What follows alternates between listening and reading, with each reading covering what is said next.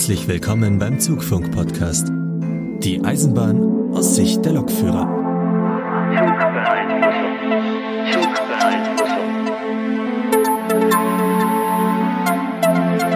Willkommen bei Zugfunk Folge 11. Mit dabei ist der Sebastian. Moin. Und der Lukas. Hallo.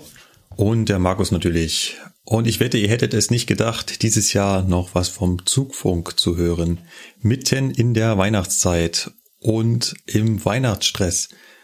Lukas, hattest du Weihnachtsstress? Ja. Kam mir auch so vor. ja, wir hatten äh, relativ viel zu organisieren, aber naja. Na dann, dann leg mal los. Was, was habt ihr organisiert? Ich habe da was äh, gehört von Weihnachtsfeier.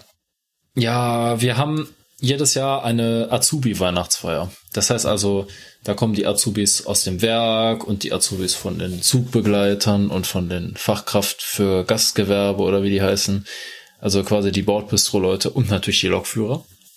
Und da muss jeder so seinen Beitrag zulassen, also jeder Ausbildungsbereich. Und äh, der Beitrag der Lokführer war es, sich um das kalte Bier zu kümmern, standesgemäß. Und deswegen musste ein Kühlanhänger organisiert werden. Und das haben wir dann mal äh, übernommen.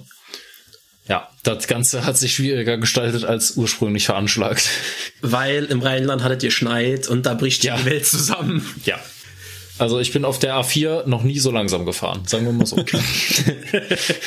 ja, zumindest bist du heile angekommen. Ja, das war aber auch ganz knapp. Ja, und man muss dazu sagen, du bist gefahren. Ja, ja. Das, das ist schon mal. Ja. Oh wei, oh wei. Naja, ich will eigentlich gar nicht großartig darüber nachdenken. Aber ja, war gut. Ja, leider ist, ähm, hat auch der Zugfunk darunter gelitten, denn ursprünglich war äh, an diesem einen besagten Tag eine Aufnahme geplant und äh, da kam dann ja leider nichts mehr zustande. Ja, das war halt nix. War denn die Feier wenigstens gut? Ja, die Feier hat sich auf jeden Fall gelohnt. Also wir haben sehr viel Lob bekommen von allen möglichen Seiten. Äh, aber man muss halt sagen, da äh, haben auch die Kollegen ihr, ihren Teil dazu getan, weil ich sag mal, wir haben ja nur den Kühlanhänger dahingestellt und das ganze Bier geholt und äh, ja, das eingeladen und natürlich äh, vorschriftsmäßig betreut, ne, dass da keiner rangeht. Ja, und das dann natürlich auch verköstigt, ne? Bevor man muss ja gucken, was man da ausschenkt. Ja, ne? eben, ne? Hallo.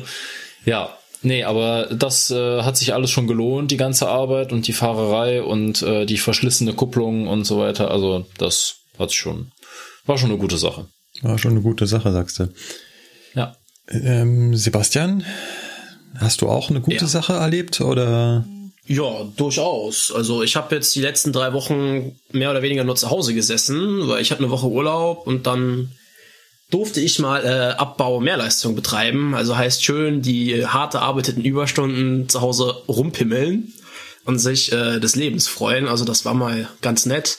Dann merkt man so nach drei Wochen durchgängiger Auszeit eigentlich einmal, wie durch man an manchen Stellen dann mal so war, wenn die Erholung einsetzt. Ja, aber es ist jetzt dann leider auch schon wieder vorbei. Und passend zu den Weihnachtstagen darf man dann natürlich wieder voll angreifen und mitschloppen. Also ja. Das heißt, du musst über Weihnachten arbeiten. Ja, genau. Also ich habe jetzt heute noch frei. Gestern hatte ich aus Nacht, also morgens um sechs Feierabend und dann geht das jetzt dann morgen um 14 Uhr los. Schön bis 28.12. durchkloppen. Also, also sieben Tage Woche. Äh, für alle Hörer, wir haben heute Donnerstag, den 21. Und äh, du arbeitest jetzt bis zum 28. durch. Das heißt, Freitag, Samstag, Sonntag, den 24. bist du auch dabei, 25., genau. 26. die Weihnachtsfeiertage. Das ist ja schon relativ hart. Ähm, hat euer Einteiler das nicht irgendwie so versucht hinzubiegen, dass man wenigstens an einem der Weihnachtsfeiertage mal zu Hause ist? Ja, das war gewisserweise auch äh, selbstgewähltes Elend, weil es blieb bei uns eine Wunschliste aus. Ich habe halt gesagt, dass ich äh, über Neujahr gerne komplett frei möchte, also 30., 31. und 29. Und diesbezüglich habe ich dann halt natürlich gesagt, dann soll er mir halt in Zweifelsfall Weihnachten vollknallen. Ich habe so halbe Nachtschichten. Also ich fange am 24. abends um 8 erst an. Das ist in Ordnung. Weißt du, spare ich mir das in die Kirche gehen mit der Familie. Und ja, das, das geht schon. Also das ist jetzt, ne, es lohnt sich auch vom finanziellen Aspekt her. Und ich finde Weihnachten arbeiten, wenn man vorher mit der Familie was machen konnte, ist das okay. Und ich glaube, es gibt keine entspanntere Zeit zu arbeiten wie an Weihnachten. Das ist ja eh relativ wenig los. Das, das stimmt allerdings. Da ist relativ wenig los. Und der einzig verbliebene Azubi unter uns, kurze Frage an den Lukas. Azubis haben natürlich über Weihnachten frei. Ja, selbstverständlich. Ich habe äh, morgen meinen letzten Arbeitstag und ich glaube am 9. Januar ist dann wieder mein erster Arbeitstag. also so typisch äh, Schulferien, Weihnachtsferien frei. Er dürft ja auch nur in den Ferien eigentlich nehmen, ne? Jo.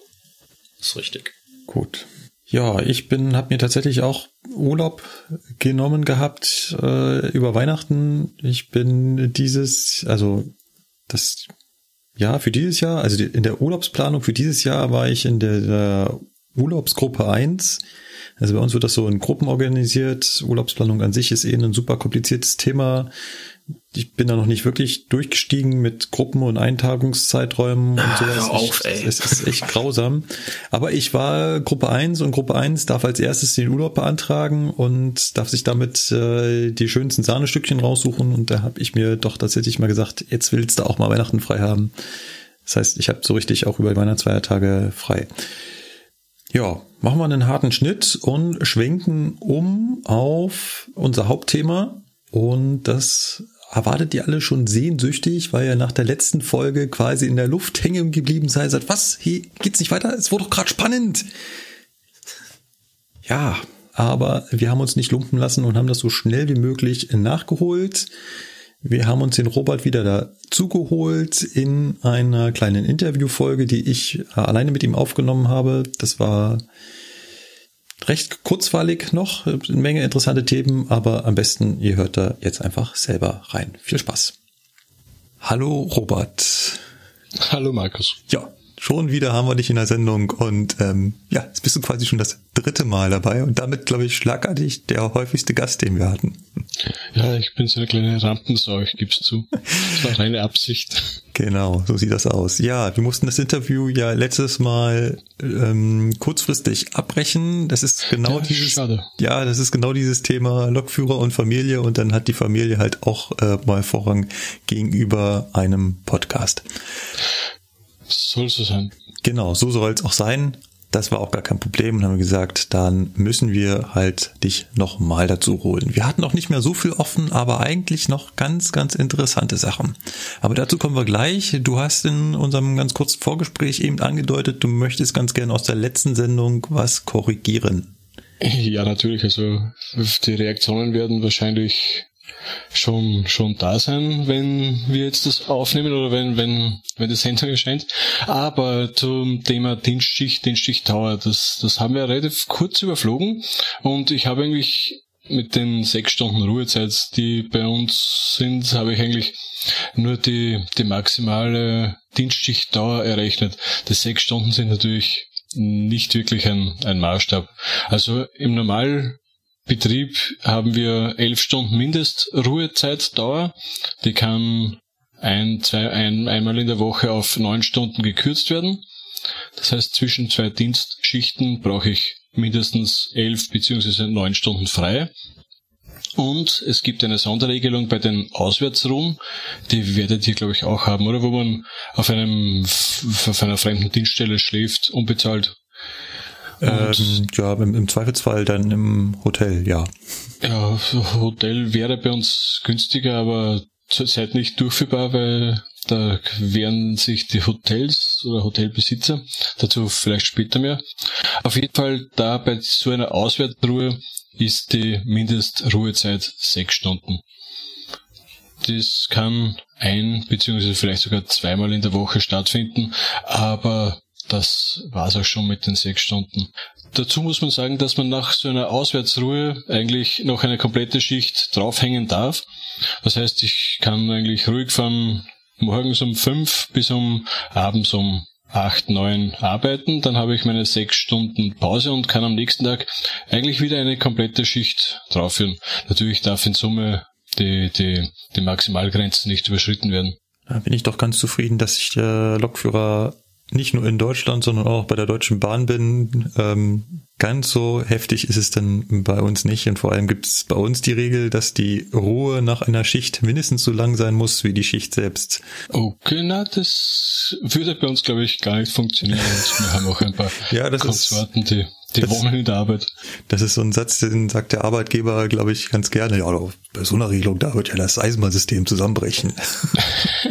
ja, natürlich. Auf der anderen Seite ist die, die zusätzliche Schicht nach einer Auswärtsruhe eigentlich eine, eine freiwillige Sache. Also ich mache das zum Beispiel recht gerne. Ich fahre relativ weit zur Arbeit, also mindestens zwei Stunden eine Strecke und dann nutze ich das als Gelegenheit und werte meine Wochenarbeitszeit etwas auf, dass ich nur einmal mehr oder weniger pendeln muss und trotzdem mindestens die, die, die Leistung von zwei bis drei Tagen geschafft habe.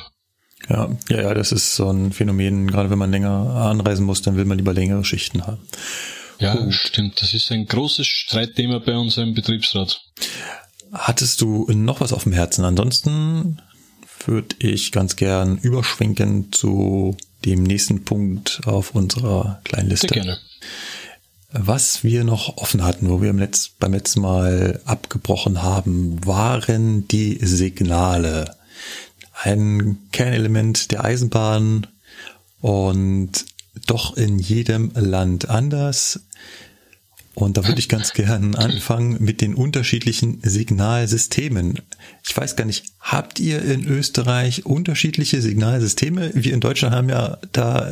Also fünf verschiedene, was ich letztens bei uns im Dienstunterricht gehört habe, habt ihr bis zu fünf verschiedene Signalsysteme? Lass, lass mich mal kurz durchzählen. Wir haben äh, alte Formsignale. Wir haben die HV äh, Signale, wir haben die HL-Signale auf dem Gebiet der alten Reichsbahn, wir haben das KS-Signalsystem, wir haben ähm, das SK-Signalsystem, gut, es ist nur auf einer Strecke. Und ich weiß gar nicht, ob es irgendwo noch im Betrieb ist, das wäre dann noch SV. Mit? Ne? Also gut, aber es sind zwei äh, ja weniger verwendete mit dabei. Im Prinzip haben wir vier Signalsysteme, die man so tagtäglich auf der Strecke wirklich antrifft. Ja, Und da haben es wir etwas besser. Weil eigentlich haben wir auf jeder Strecke schon, schon Lichtsignale bis auf ganz wenige Nebenbahnen, wo noch, noch Einfahrformsignale verwendet werden.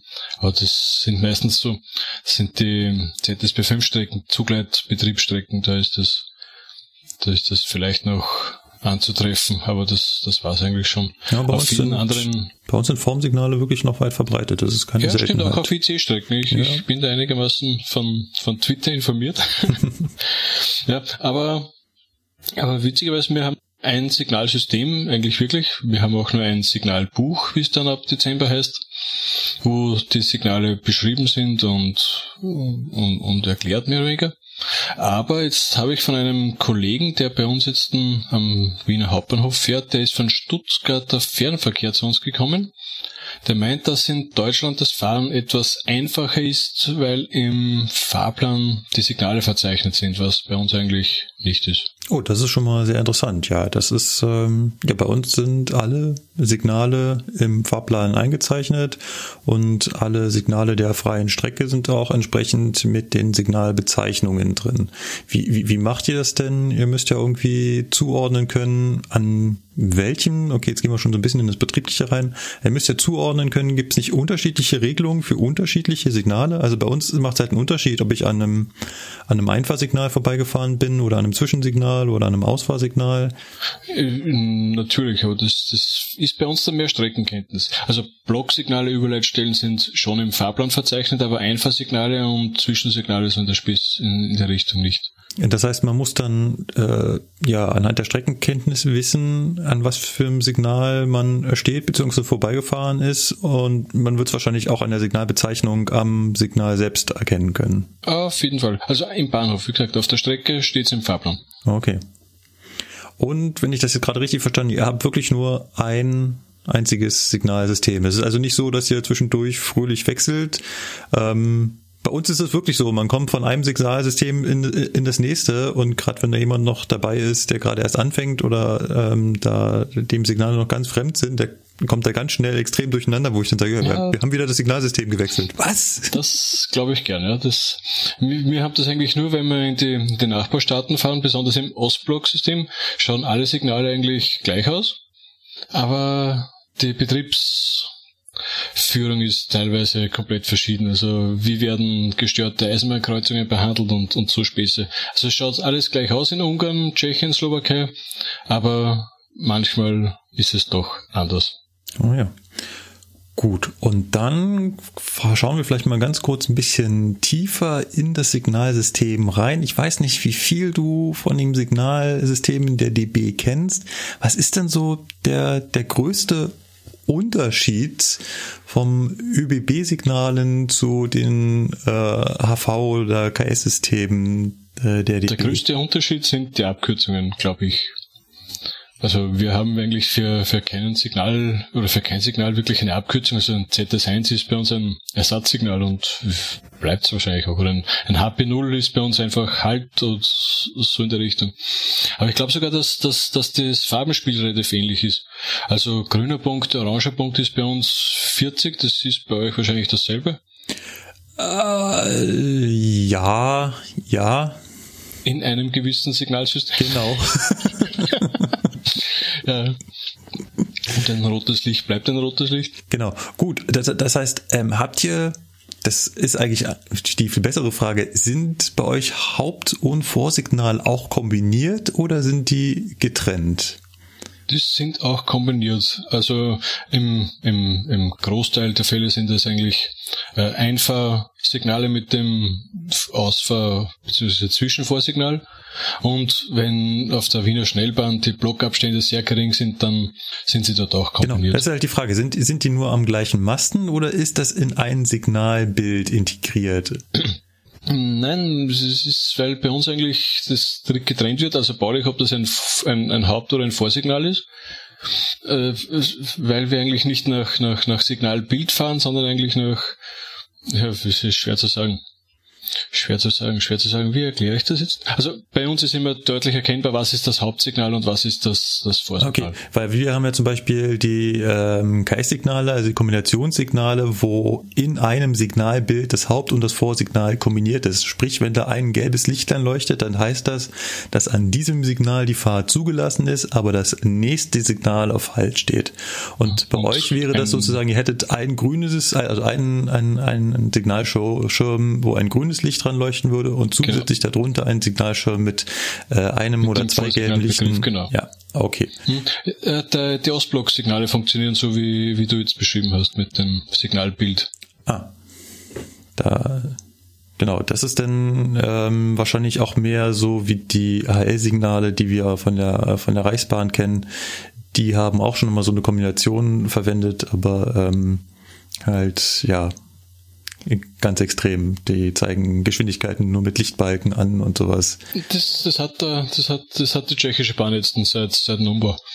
Ein, ein, ein oranger Balken, ein grüner Balken oder zwei grüne Balken. Ja, ja, ja, So. genau. Genau, 60, 80, 100. Ja, ich, ich treffe die recht gerne im Břeclav an. Im Schessler fahren. Bretzlav, Bretzlav. Bretz- Bretzlav ist der Grenzbahnhof Richtung, Richtung Tschechien. V- Vielleicht wird das, äh, passt jetzt vielleicht gerade gar nicht ins, äh, ins Thema, aber haben wir geklärt, wo du eigentlich überall hinfährst? Äh, äh, äh, ich glaube nicht, ne? Na, dann, dann machen wir doch mal einen ganz kurzen Break und erklären. Also du hast gesagt, du bist in Wien stationiert, Wien Hauptbahnhof. Ich, genau. Wo, in welche Richtung geht's denn eigentlich alles?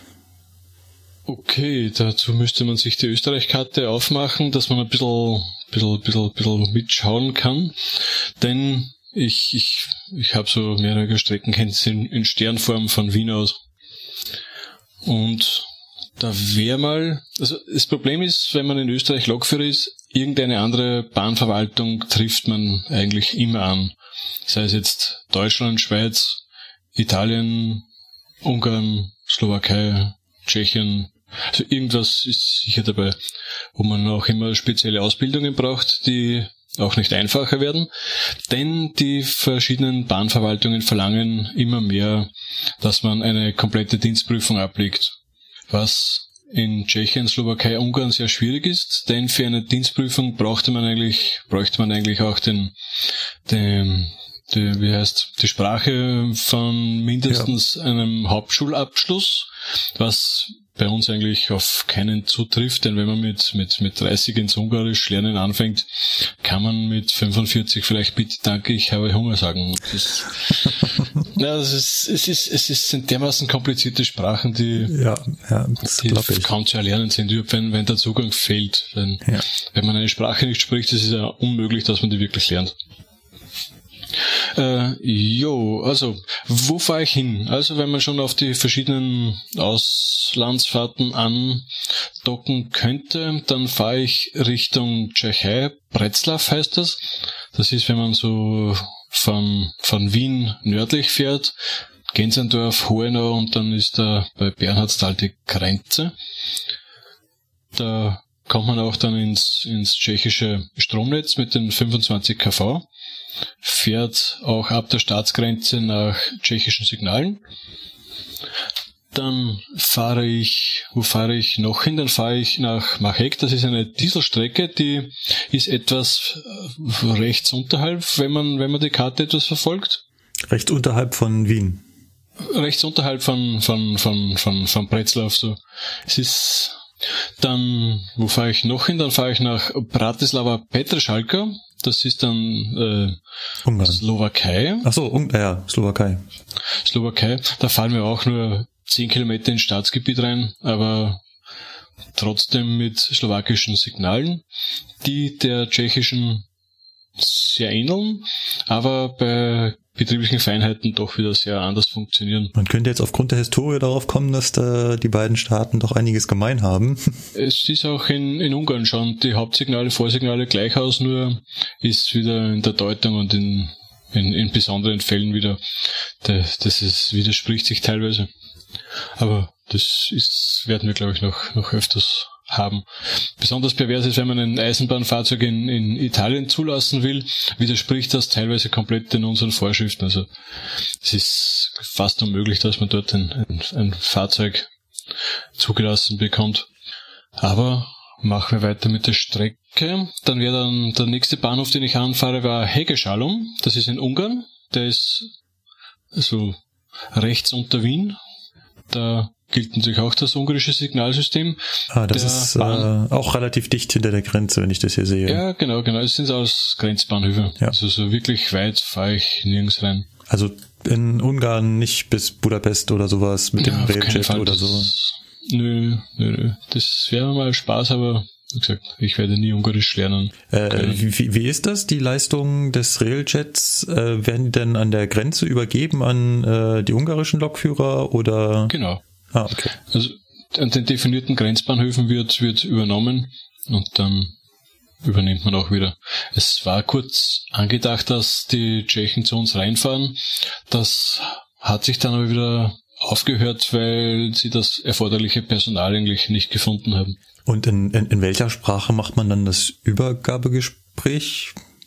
Und eigentlich in, in, in, in Deutsch, beziehungsweise wenn wirklich Fahrzeugstörungen auftreten, da, man kann ja die Displaysprache auch in, in das jeweilige Land übersetzen.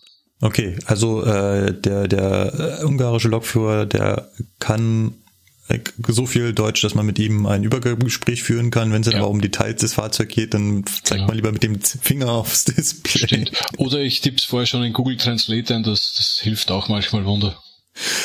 Sehr faszinierend. Okay. Ja, es ist, ist ein Problem, dass, dass alle Nachbarn Deutsch können oder etwas Deutsch können, aber wir eigentlich nix. Ja, wir, wir haben ja schon mal das Feedback bekommen, warum ist denn die ähm, internationale Eisenbahnsprache denn nicht Englisch, genauso wie im, wie im Flugverkehr. An der Stelle wäre es eigentlich gar nicht mal so blöd. Äh, Ja, auf der anderen Seite, wenn man schaut, wo ich überall hinfahre, dann wäre die Eisenbahnsprache eher Russisch als Englisch und dann hat sich das auch wieder überlegt. Ja, Ja, ja, ja. genau. Also gut, so dann habe ich, wo das war mein Hegeschalung. Dann fahre ich innerösterreichisch noch auf dem Weg nach He äh, nach nach nach Hegesch biegt man mal rechts ab nach Neusiedl am See. Das ist dann mal wieder so eine, so eine, so eine Nebenbahn, oder Nebenbahn ist es gar nicht, das ist eine Privatbahn, die im Besitz von Ungarn und Österreich ist. Die Güsev oder Ruhe, wenn man ein bisschen danach googelt. Die Raab-Ödenburger Eisenbahngesellschaft. Die führt dann rund um den Neusiedlersee, da kenne ich mich leider nicht aus, aber egal. Dann, dann, wo fahre ich noch hin? Dann fahre ich Richtung Süden, das ist eigentlich meine Hauptstrecke immer gewesen. Da fahre ich bis Spielfeldstraß. Das ist wieder ein Grenzbahnhof, diesmal in Österreich, wo dann die Grenze nach Slowenien ist. Das ist, äh, das ist ein ganz schönes Stück nach da unten. Ja, das was sind so 250, 300 Kilometer so in der Richtung. Von Graz sind es, glaube ich, noch circa 100 Kilometer. Ne?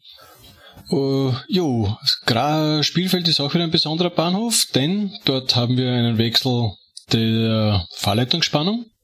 Denn der Slowene fährt mit 3000 Kilovolt Gleichspannung und mir mit 15 kV und das mitten im Bahnhof ein Trenner. Das ist recht nett. Da fährt man mit dem Güterzug oder mit dem Schnellzug fährt man ein.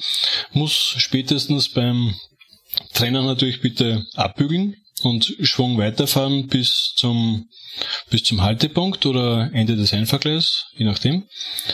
Dann kommt der slowenische Lokführer mit seiner Lok. Man wird angekuppelt, der zieht einen raus und man wird dann mehr oder weniger durch den Bahnhof durchgeschossen. Bis man wieder unter eigener Fahrleitungsspannung ist.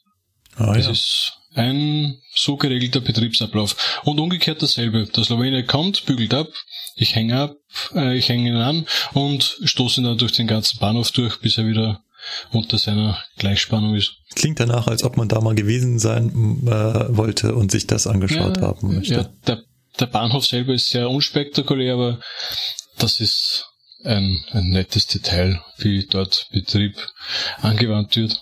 Aber es ist dort, im Sonderfall könnte natürlich auch die Spannung umschalten, was aber nie gemacht wird. Deswegen wird der Betrieb so geregelt, wie ich beschrieben habe. So, und dann fährst du auch nach Westen? Das da fahre ich auch ein bisschen nach Westen. Da fahre ich seit zwei oder drei Jahren ungefähr, fahre ich nach Salzburg. Aber nur bis, bis Hauptbahnhof, also Knoten Salzburg habe ich nicht, sondern nur rein Hauptbahnhof. Da wäre es noch ein, ein großer Verschubbahnhof, der Salzburg-Nigel, aber da biegt man vorher links ab und da ist bei mir wieder der schwarze Fleck. Ja.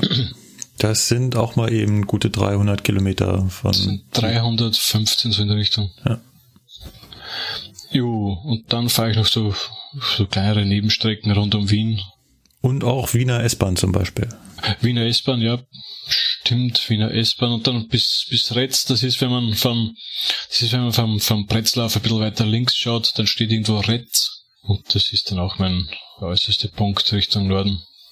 Also relativ viel Streckenkenntnis für unsere, für unsere Dienststelle. Also, ja, und vor allem, na gut, da Wien jetzt auch äh, zu, zwischen quasi drei Ländern äh, liegt, relativ nah an der Grenze, auch relativ viel Erfahrung mit dem Ausland. Finde ich sehr spannend, war jetzt ein kleiner Ausflug. Ähm, hätten wir vielleicht am Anfang machen sollen, haben wir jetzt hier mal so kurz eingeschoben. Wir waren aber bei den Signalen, wir haben gerade festgestellt gehabt, dass ihr nicht diese Kombination habt, zumindest nicht in Österreich, erst wenn ihr dann äh, in die in Nachbarländer fahrt. Genau. Ähm, können wir noch so ein paar kleine Details an den Signalen äh, erfragen? Ähm, gibt es ein Signal, mit dem einer Rangierfahrt äh, zugestimmt wird? Äh, wir haben, wie hoffentlich auch, Verschubsignale. Und das ist beim Bahnhof der Bahnhof wieder geregelt, dass ob das jetzt, äh, ob man überhaupt das begleiteter, unbegleiteter Verschub fährt. Aber im Normalfall ist ein Verschub erlaubendes Signal eigentlich schon der Auftakt zur Fahrt. Das heißt, okay, jetzt bin ich jetzt, habe ich nicht, nicht ganz verstanden. Das heißt, ihr habt schon irgendwie ein Lichtsignal am Hauptsignal, mit dem ihr quasi als Verschubfahrt an dem Hauptsignal vorbeikommt, oder? Stimmt, aber wir haben auch freistehende Verschubsignale von da. Genau. Ja. Das, das, das ist vom Signalbild nichts anderes. Also ein Waagrecht, zwei weiße Punkte Waagrecht, Verschubverbot, was am Hauptsignal natürlich nicht so ist. Ne? Das wird nur Verschubverbot aufgehoben gezeigt oder Verschub erlaubt, wie es neu heißt. Mhm. Mit den, mit den nach, von, von links nach rechts ansteigenden zwei Lichtpunkten weiß. Das sieht dann genauso aus wie bei uns. Ja. ja. Und wie ist das, wenn ein Signal nicht gestellt werden kann? Gibt es so etwas wie ein Ersatzsignal? Bei Hauptsignalen gibt es natürlich auch das Ersatzsignal. Das gibt es in weiß blinkend und in, in rot blinkend. Wobei weiß blinkend ist, die, ist für mich eigentlich die, die Aussage, dass das Hauptsignal ist untauglich, die Vorbeifahrt ist erlaubt und sagt natürlich nichts über das Signalbild des, des, des nächstfolgenden Signales aus. Ne? Und das Rotblinkende ist ein Vorsichtssignal, das beauftragt mich zum Fahren auf Sicht. Ah, okay. Das, äh, äh, ja, auch diese Unterscheidung gibt's bei uns. Man sieht, jeder erfindet die Bahn nicht neu, sondern äh, macht halt nur immer so ein kleines bisschen anders. Stimmt. Finde ich unheimlich spannend. Jetzt sehe ich hier gerade auf dem, wie gesagt, ich habe in äh, Google schnell nur nach ÖBB-Signalen gesucht. Äh, da gibt es so ein äh, Signal, das besteht nur aus weißen Strichen, wobei ein Strich gerade ist und der andere weiße Strich lehnt irgendwie so gut daran. Äh, zeigt das irgendwie eine Weichenstellung an oder? Äh, Moment. Also, das ist ein Signalnachahmer. Ein Signalnachahmer ist das, das ganz linke meinst du, ne? Ja, ja, genau. Ja, ist ein Signalnachahmer, der steht in gewissen Abständen vor einem Hauptsignal. Können auch mehrere hintereinander sein. Wichtig ist, dass man vom letzten Signalnachahmer schon Sicht auf das Signal hat, auf das zugehörige. Und das zeigt mir die Signalstellung vom Hauptsignal an. Ah, es ist ein es, es Vorsignalwiederholer. Nein, es, es ist ein, ein Hauptsignalwiederholer. Ja, also es, es zeigt dir die Stellung des nächstfolgenden Hauptsignals an, ne? Genau. Ja. Ja, und das, das ist eigentlich vom Signalbild wie ein, wie ein Formsignal. Also es gibt wie ein Vorsignal mit Begriff Fahrt oder frei mit dem, mit dem, mit dem schrägen Strich nach oben. Mhm. Dann das Halt ist der, der rechte Winkel. Ja. Und das, was du jetzt auf deinem Bild siehst, das ist äh, Hauptsignal zeigt frei mit Geschwindigkeitsbeschränkung. Ah, also das ist quasi dieses Formsignal mit Signalausleger äh, nach unten. ja, kann man so sagen, ja. Okay. Ja. Zeigt aber dann nicht die Geschwindigkeit an, die wirklich signalisiert. Ja. Das ist sein nur mit Geschwindigkeitsbeschränkung. Ja. Oh, gut. Äh, klingt sehr alles gar nicht. In, in, in Gleisbögen ist es sehr, sehr praktisch, wenn man sowas hat. Ja. Genau. Bei uns heißt das Vorsignalwiederholer, weil das äh, Vorsignal wiederholt wird. Und bei uns sieht das dann quasi genauso aus wie das Vorsignal. Es wird halt nur immer wieder okay. wiederholt und ähm, wird dazu noch gekennzeichnet, dass es äh, das wiederholte Vor Vorsignal ist. Oh. Der kann auch, das könnte es auch zum Beispiel abgesichert sein mit einem 1000 Hertz Magnet, wenn er ein, das, das Hauptsignal ein fahrtverbietendes Signal zeigt. Das ist doch schon die perfekte Überleitung von den Signalen zum Signalsicherungssystem. 1000 Hertz, das klingt sehr nach PZB. Das klingt sehr nach PZB. Ich verrat's dir, es ist es. Das ist eins zu eins dasselbe, was wir in Deutschland haben. PZB 1 90 ja, äh, mit 500.000, 2000 Hertz Magneten. Ja. Exakt das, dasselbe System. Ist das, habt ihr das überall, also ist jede Strecke mindestens mit PZB ausgerüstet. Wir hatten ja vor einigen Jahren hier in Deutschland nach einem ähm, schrecklichen Unfall der Diskussion darüber, dass es halt doch immer noch Strecken gibt, die gar kein Sicherungssystem haben. Mittlerweile haben wir da den Stand erreicht, dass jede Strecke zumindest mit PZB ausgerüstet ist. Ja? Bis, auf, bis auf die ZSB5-Strecken, also den Zugleitbetrieb, ist bei uns alles mit PZB abgesichert.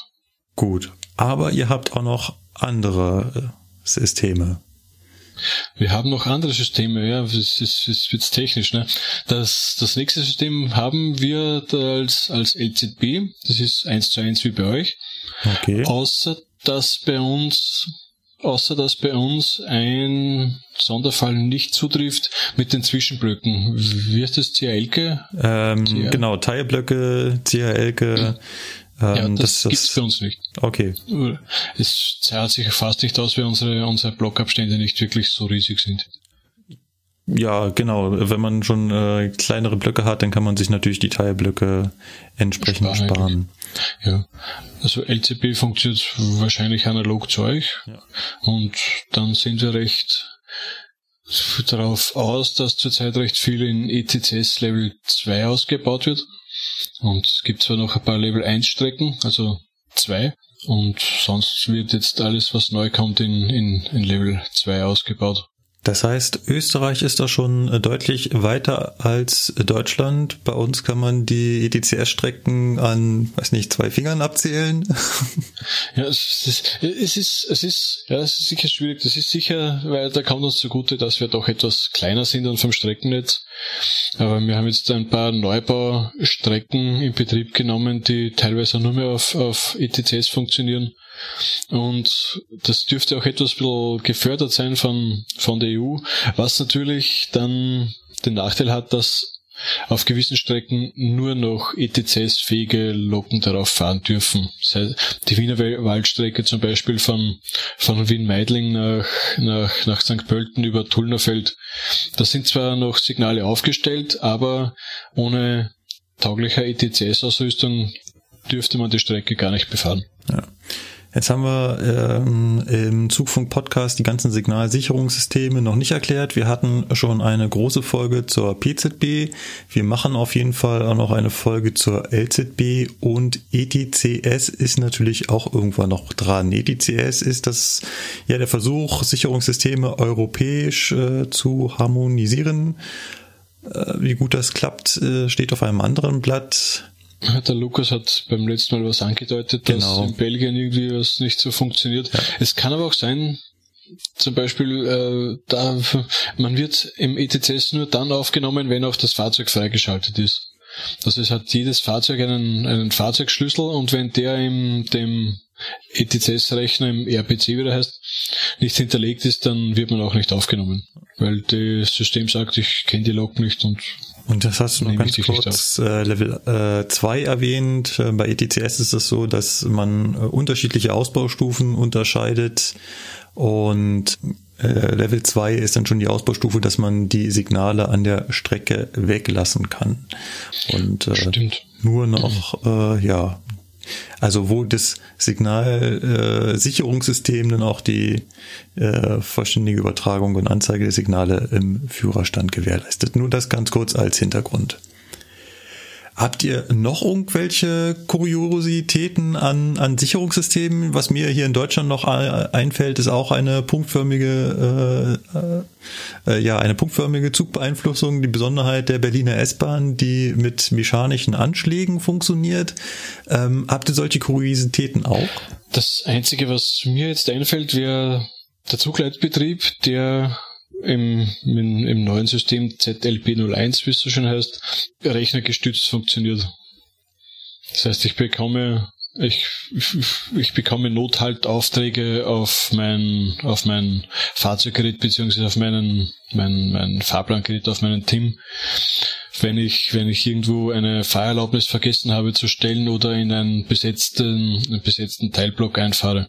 Also auf dein, auf dein, auf dein Tablet ja, genau. Das ist, ist das neue funktioniert jetzt mit dem Tablet und es gibt aber auch spezielle Fahrzeuggeräte, die ZLP 01 können. Ah, das, das, ist eigentlich nur das, wenn du ein bisschen googelst, ZLP 01 oder ES22, dann, dann sieht man das Fahrzeuggerät vielleicht.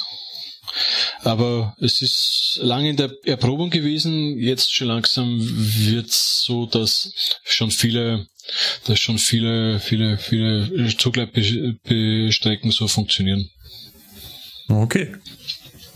Ist aber nichts, was einen aufhält, sondern es ist rein nur äh, eine akustische Meldung, eine optische, dass man, dass man bitte stehen bleiben sollte. ja, es ist, aufs Fahrzeug greift das System nicht ein, dass es, dass es eine, eine, eine Notbremsung auslöst oder dergleichen. Okay.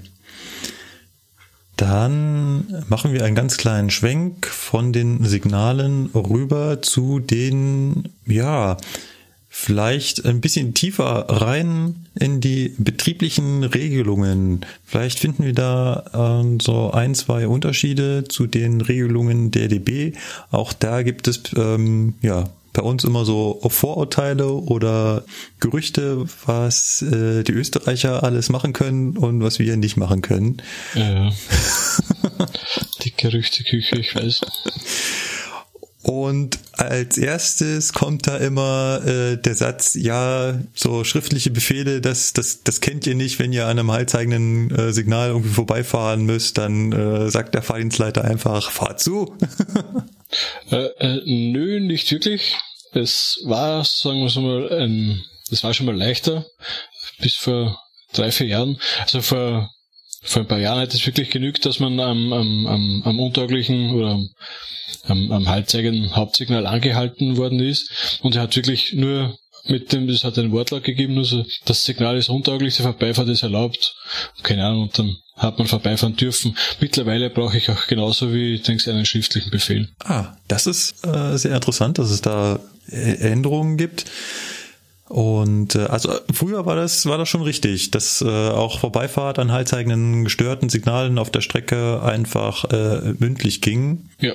Das es, es funktioniert nach wie vor mündlich, nur dass man nebenbei einen, einen Sammelbefehl mitschreiben muss. Man muss halt jetzt bei euch auch was schriftlich dokumentieren, so wie das Stimmt. bei uns äh, schon so, so lange ist, wie, wie ich die Eisenbahn kenne, was jetzt auch nicht so lange ist, aber also ich, ich habe jetzt na, seit, seit der letzten Aufnahme ein bisschen inszenieren begonnen und denke mir, ich fahre auch erst seit 2003, 2004 und seitdem hat sich bei uns also von, von der Betriebsführung extrem was verändert. Also ich glaube, ich würde mit dem Wissen von, von heute oder von, von damals heute keine Dienstprüfung bestehen, da, weil sich die, die, die, die Vorschriften auch schon so wieder verändert haben. Ja. Wie, wie, wie ist das mit den, mit den betrieblichen Regelungen? Wir hatten ganz kurz angedeutet im Vorgespräch, äh, du hattest gemeint, bei euch seien die nicht so kompliziert oder nicht so viele. Wir, ja, wir, sag ich mal, wir Deutschen ähm, können das mit den Vorschriften ja ganz gut. Ist das bei euch anders, bei euch einfacher? Äh, naja, äh, laut Papier ist ja unsere V3, also das das ist die Betriebsvorschrift eine Rahmenvorschrift. Also es gibt eigentlich nicht für jeden Fall eine dezidierte Vorgangsweise, sondern es, es erlaubt einen gewissen Spielraum, wie man das jetzt vielleicht handhaben könnte. In der Praxis ist es aber auch nicht so, denn es, es wird auch versucht, dass man da einigermaßen Standards reinbringt, dass es auch wirklich keine, keine Missverständnisse gibt, denn es, es kommen immer mehr fremde Lokführer auf, auf, unsere, auf unsere Strecken und wenn man da nicht auf einen Standard achtet, ist das eigentlich schon zum Scheitern verurteilt.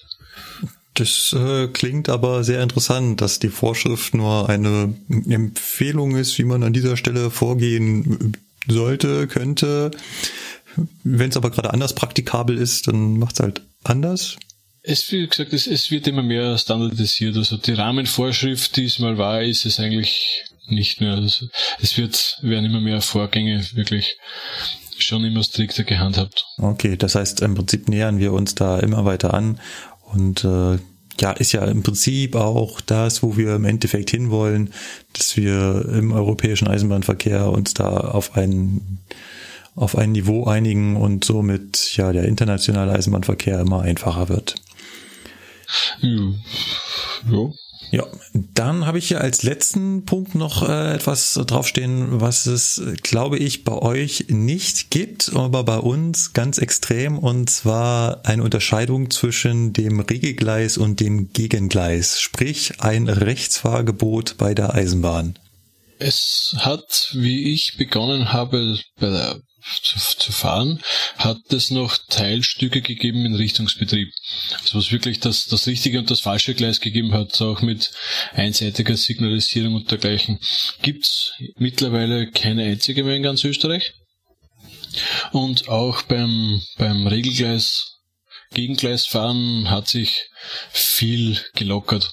Also ich habe in meinem Lokführerkurs noch gelernt, wenn man untauglich aufs Gegengleis ausfährt, also mit Ersatzsignal, dann habe ich vorher mit einem Befehl verständigt zu werden. Das wurde auch gekippt und jetzt ist es eigentlich, jetzt kann ich mich mehr oder weniger quer durchs Gemüsebeet fahren lassen, links, rechts, eigentlich wie es ihm am besten reinpasst. Aber es ist schon in irgendeiner Weise signalisiert. Das heißt, es macht für dich schon einen Unterschied, ob du auf dem einen oder dem anderen Gleis fährst, oder? Rein Überhaupt betrieblich nicht. gesehen also zum Beispiel auf dem Gegengleis sind bei uns die Signale ja alle links vom Gleis stehen. Das heißt, es macht schon einen Unterschied, ob zu wissen, ob ich jetzt gerade auf einem Gegengleis unterwegs bin oder eben nicht. Äh, es ist natürlich richtig, dass dass beim, beim Gegengleis das Signal nicht auf der Stelle ist, wie man es auf dem, auf dem Regelgleis hat. Aber nachdem wir auch Linksfahrstrecken haben, ist das sowieso anders zu sehen, denn in der Vorschrift steht bei uns, das Hauptsignal ist über oder rechts neben dem Gleis und bei zwei parallel verlaufenden Strecken auch links neben dem Gleis. Also es ist so, so äh, klipp und klar geregelt, wo das Signal eigentlich zu stehen hat. Betrieblich macht es äh, keinen Unterschied, ob ich jetzt am Regelgleis oder am Gegengleis fahre. Die Signale stehen am selben Standort und es, es erwarten mich eigentlich nirgendwo Überraschungen, wo, wo ich irgendwo einen Nachteil hätte, ob ich jetzt links oder rechts fahre. Was ist eine Linksfahrstrecke? Wir haben teilweise, wo der Regelbetrieb links stattfindet. Also über den Semmering zum Beispiel. In der Steiermark wird viel links gefahren. Da ist quasi das Regelgleis das äh, das linke. Das linke. Okay. Hm? Also äh, rein nach dem, wie es die Franzosen zum Beispiel überall haben. Die fahren, glaube genau. ich, überall links. Ja, der Schweizer hat sogar das Signal nur auf der linken Seite. Okay. Ja, aber das, das ist ja bei uns relativ klar geregelt, wo das Signal zu stehen hat. Und wenn es dort nicht steht, dann steht ein Signalhinweis. Also ich werde dann nicht überrascht. Außer im Bahnhof, ach, ich sag's es, es ist grundsätzlich so, aber auch mal anders. Grundsätzlich ist das Wort, das in der Ausbildung am häufigst, häufigsten gebraucht wird, bei euch nicht? Äh, ja, das ist bei uns auch der Spruch der Eisenbahn. Es ist überall so, außer da, wo es nicht so ist. Ja, genau. Und zum Beispiel am Hauptbahnhof sind auch ohne Signalhinweis manche Signale auf der linken Seite, wenn sichergestellt ist, dass man dass das Signal nur zu dem Gleis gehören kann. Also wenn jetzt zum Beispiel das Signal am Bahnsteigdach befestigt ist oder mit einem Signalmast vom Bahnsteigdach runterhängt, auch wenn es auf der linken Seite ist, kann das Signal nur zu dem Gleis gehören, also brauche ich keinen Hinweis. Fällt dir spontan, ich meine, du äh, bist ja schon relativ lange bei der Eisenbahn und hörst sicherlich auch ab und an mal was von den äh, deutschen Eisenbahnern. Fällt dir oder ist dir in der Vergangenheit irgendwas aufgefallen, wo du sagst, oh, das machen die aber ganz anders als wir? Zu Deutschland habe ich relativ wenig, wenig Bezug, was das Betriebliche angeht, muss ich sagen. Also da fällt mir relativ wenig ein dazu. Das Einzige, wie gesagt, mit euren, mit euren ewigen Abkürzungen, ZS1, HP, keine Ahnung, was es bei uns eigentlich nicht gibt.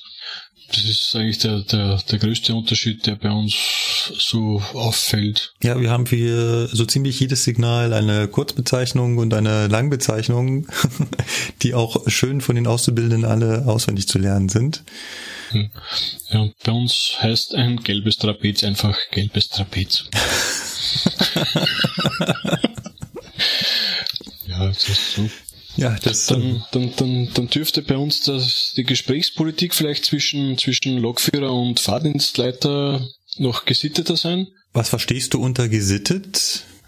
Ich bin mal mit einem Lokführer von, von Wels nach Linz gefahren, der ist in Passau stationiert bei Cargo. Ja. Die fahren bei uns bis, bis Linz rein. Und der sagt, dass es bei ihnen eigentlich fast nicht gern gesehen ist, wenn man überhaupt mit dem Fahrdienst spricht, wegen, wegen irgendwas, sei es wegen einer außerplanmäßigen Ablöse oder sonst was, was bei uns eigentlich kein Problem ist, von, von daher.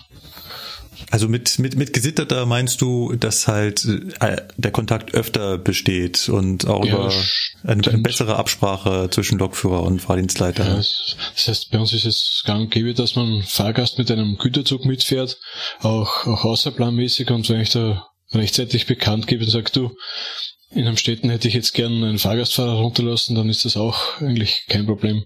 Das, das, das, das, das geht bei uns auch, dass man vorher den Fahrdienst rechtzeitig anruft und sagt, lässt du mich bitte durch ein Bahnsteiggleis durch, ich habe einen Gastfahrer, den ich absitzen will und sowas.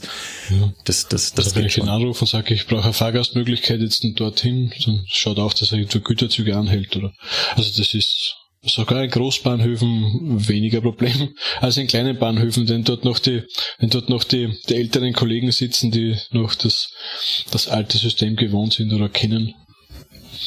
Das muss man leider generell sagen, dass die jüngeren Kollegen sich immer weniger mit dem Betrieb identifizieren oder bereit sind, irgendwas außerhalb ihrer Tätigkeit zu machen. Das ist äh, ja, das ist glaube ich so ein Thema für sich. Ich glaube, da ähm, sind wir nicht vorgefeit und ich glaube auch, das kann man Äh, so nicht aufhalten. Also es ist, es ist die, die Mentalität eine, eine ganz andere eigentlich.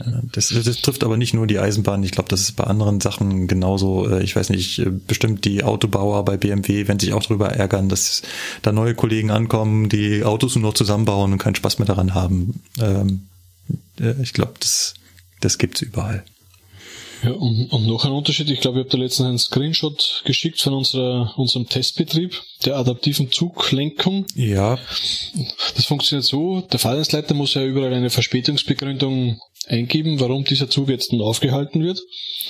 Und wenn jetzt zum Beispiel eine, eine Zugfahrt zulässt, die sich mit einer anderen kreuzt, dann kann er bei der Begründung auch ein Häkchen setzen, dass der Triebfahrzeugführer verständigt wird. oh, das ist nett. Das ist nett.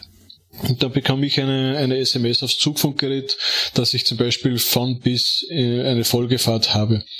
Am Anfang wäre sogar angedacht gewesen, dass er mir eine, eine, eine, eine ungefähre Geschwindigkeit vorschlägt, aber das hat der Betriebsrat dann, glaube ich, abgelehnt. Eine Fahrempfehlung quasi. Mhm, eine Fahrempfehlung. Ja. Oh, das finde ich auch noch spannend. Ja, das äh, seid ihr gut. Das ist eigentlich eine, noch eine schöne Frage. Seid ihr innovationsfreudiger bei der ÜBB? Schwer zu sagen. Es ist immer so ein Preis-Leistungssystem. Sag mal, wenn, wenn ein, ein, ein un- unmittelbarer Vorteil daraus entsteht und glaube ich schon, aber es ist, es ist eben ein Problem mit der, mit der, mit der Zulassung. Denn jede so, so einschreitende Software oder, oder, oder, oder Funktion muss ja von der, von der Behörde abgenommen werden und da liegt, glaube ich, schon das Problem. Ja, das ist, äh, ich glaube, die Antwort würde dir auch ein deutscher Lokführer geben. Äh, es ist immer eine Frage des Geldes und ob da hinten was bei rauskommt und äh, das Eisenbahnbundesamt muss auch noch Ja sagen dazu. Ja, also wir haben schon ein paar nette Sachen, die, glaube ich, in Deutschland so nicht vorstellbar waren, jetzt vielleicht auch kommen. Zum Beispiel, dass ich, dass ich mit, äh, mit, äh, mit, mit, mit den, mit gewissen Lokomotiven 240 Kilonewton E-Bremskraft aufschalten kann oder darf sogar, ne? Mhm. Auch äh, an der Zugspitze. Ja. Äh, 185 hast du keine Ausbildung? ne? Nein, nein, nein, nein. Okay, die, die 185 hat früher zum Beispiel unterbunden, dass ich, sobald ich die, die, die Bremsart von, von R auf P oder G gestellt habe, habe ich nur mehr 100 Kilonewton E-Bremskraft zur Verfügung gehabt. Das haben sie jetzt mit einer Software auch geändert, aber wir fahren seit sicher 10 Jahren mit 240 Kilonewton E-Bremskraft, falls der Zug aus nur Drehgestellwagen besteht. Ah ja, ja, was ich, ich war äh, jetzt vor kurzem, habe ich einen Kollegen ähm, bei der Arbeit getroffen und besucht und bin zu ihm auf die Lok. Das war eine ER20, die ja bei euch auch rumfährt. Das ist äh, ja eine, Ist das 2016? Genau, Diesel? genau. Okay. Das ist äh, genau in eurer Nummerierung dann die 2016, äh, ein, eine eine Diesellok, eine Ja, dieselelektrische genau. Lok.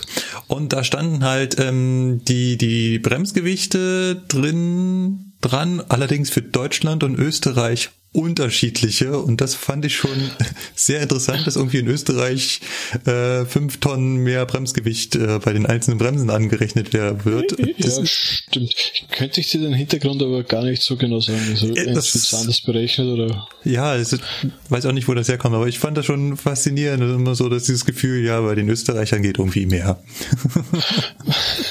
Im wahrsten Sinne des Wortes. Ach ja, das ist aber unterschiedlich, glaube ich. Das, gerade mit dieser, mit der Baureihe haben wir große Probleme, denn, denn eigentlich ist sie, ist das Problem, in Österreich brauchen wir immer Loken, die alles können. Also ich kann jetzt nicht nur eine Diesellok für Hauptstrecken bestellen und die wären dann zum Beispiel zu schwer für die Nebenbahnen. Das ist stückmäßig einfach nicht drin. Ne? Das, dann haben wir Ja. das Problem, dass da ein relativ schwacher Motor drin ist. In der Damit ER20. Ja, da ist ein MTU 4000 drin. Das ist äh, der, der wirklich der gleiche Motor wie bei uns in der 18er, also in der 218. Ja, 2000 kW, ne? Genau, Hat er 2000 kW. leisten. Ja, die, die wird es stärker auch noch geben, ne? Das ist, es ist teilweise mühsam. Also, die, von, von unten bis, bis, sagen wir, 20 kmh zieht er wirklich an wie ein Büffel. Und bei 80 kmh habe ich dann nur mehr 50 Kilonewton Kraft und das, das reicht bei manchen Strecken gerade zum Geschwindigkeit halten. Wir führen oder mit Doppelstockzüge mit, mit, mit 140 kmh und das ist ein, für das ist sie leider zu schwach. Nur stärker darf, darf sie nicht sein, denn 80 Tonnen ist das Maximalgewicht, das man wirklich überall fahren darf bei uns. Genau, solche Restriktionen gibt's bei uns auch. Ich glaube, 84 Tonnen für eine vierachsige Lok wäre das Maximum. Was es einschränkt, ist immer die einzelne Achslast. Das heißt, bei einer vierachsigen Lok müsste man es dann durch vier teilen und dann kriegt man die maximale Achslast und das ist halt je nach Streckenklasse begrenzt. Und damit man dann überall langfahren darf, ist halt äh, 20 Tonnen Achslast so das, das höchste dann bei euch. Und ähm, okay, gut. Äh, ich würde auch sagen, wir sind soweit durch. Wenn du nicht noch was auf dem Herzen hast und sagst, hey, das wollte ich aber noch dazu sagen, ähm, würde ich an der Stelle zum Ende kommen. Passt. Also in einer halben Stunde wird mir sicher was einfallen, aber ich glaube so wirklich, so wirklich hätte man nix. Gut. Wenn dir noch was einfällt, dann kannst du uns natürlich gerne schreiben und dann laden wir dich auch gerne wieder ein. Aber wenn euch da draußen noch was einfällt und ihr noch Fragen habt oder Sachen, hey, warum haben Sie das denn nicht gefragt? Das wollte ich doch immer schon mal wissen. Dann immer her mit euren Fragen. Genauso wie im Feedback-Blog erreicht ihr uns auf den sozialen Medien oder auf unserem Blog oder per E-Mail. Immer her mit den Fragen. Bei der letzten Sendung wurde ich ja immer, immer, wie sagen, korrigiert, dass, dass ich ziemlich alleine mit meiner Meinung stehe, aber ich weiß, ich bin ein bisschen spezieller. Das ist ja gar kein Problem. Wir bedanken uns auf jeden Fall für deine Teilnahme, auch dass es jetzt nochmal so kurzfristig geklappt hat, äh, den, den zweiten Teil da ranzuhängen. Dann ähm, ja, wünsche ich dir noch einen angenehmen Tag. Äh, Du musst heute noch arbeiten gehen. Ich habe heute Nachtdienst, ja. Du hast heute Nachtdienst, ich habe heute äh, Spätdienst, von daher müssen wir beide noch mal ran. Dann ja, an der Stelle mach's gut, ciao, ciao, bis zum nächsten Mal und äh, ich gebe ab zu meinem zukünftigen Ich. ja. Bedanke mich und tschüssi, Baba. Tschüss. So, da sind wir wieder zurück. Ähm, wir sind wieder zu dritt. Wir bedanken uns an dieser Stelle natürlich beim Robert, dass das noch so schnell geklappt hat. Dann bleibt uns an dieser Stelle nichts weiter übrig, als scharf abzubiegen und zum Spiel zu kommen.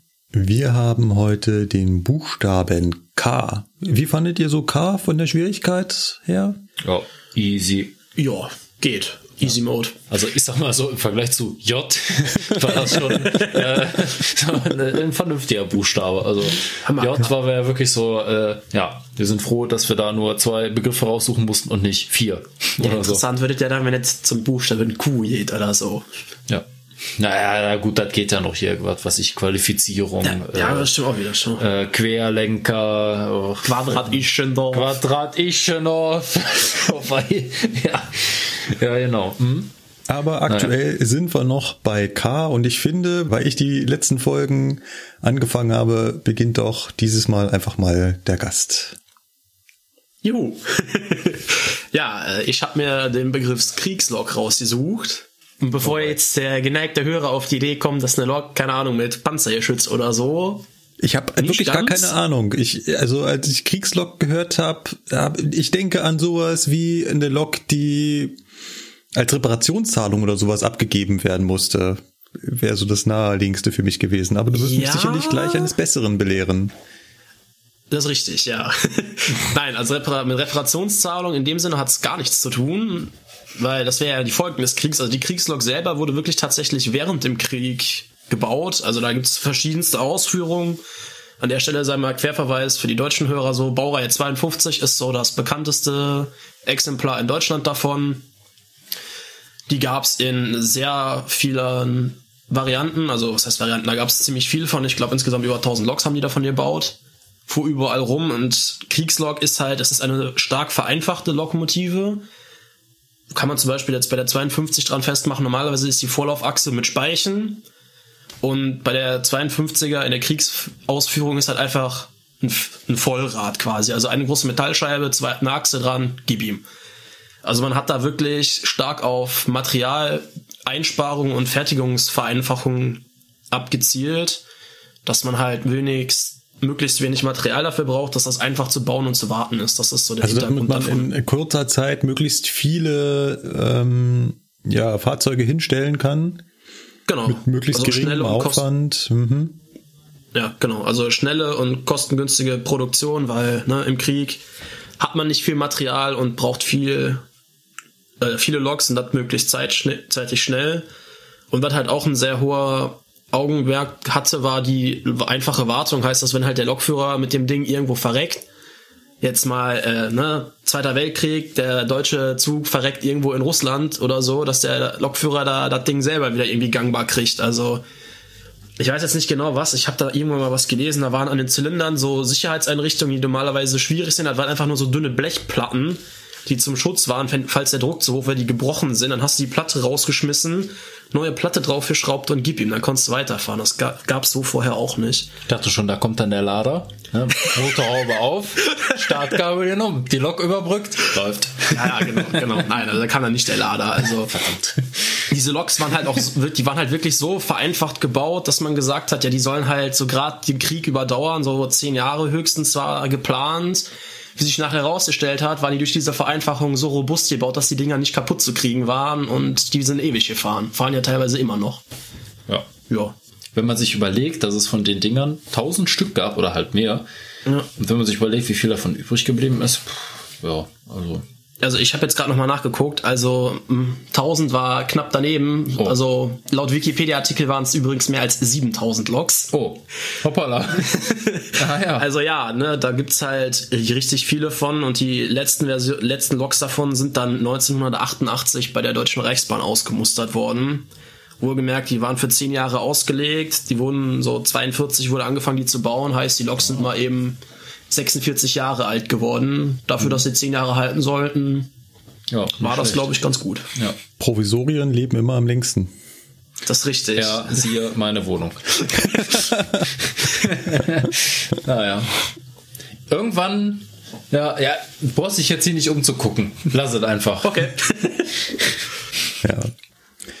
Ja, nee, äh, ich finde auf jeden Fall ein schöner Begriff auch wieder etwas, wovon ich so äh, zumindest noch nichts gehört habe.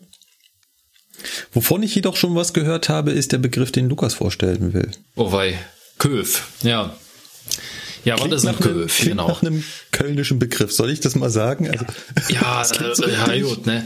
Übrigens, sprecht ja, ihr das Köf äh, aus? Also bei uns sagen ja. wir immer Köf. Ja, ich, ich sag dazu, also wir, also ich höre beides öfter mal, ich sag dazu auch Köf, also äh, weil, naja, ist halt einfach kein Doppel-F, ne? Deswegen. Köpf würde ja implizieren, dass da ein Doppel-F ist, aber. Nur weil ein Doppel-F nicht äh, vorhanden ist, heißt das nicht, dass es im Rheinland nicht trotzdem so ist. Ja, gut, okay. Im Rheinland äh, du dazu äh, Löckchen oder so. Aber. Oh, ja, ja. nee, also ich habe mir den Begriff Köf rausgesucht oder Köf oder was auch immer. Und ist einfach die Abkürzung für Kleinlokomotive mit Ölverbrennungsmotor und Flüssigkeitsgetriebe.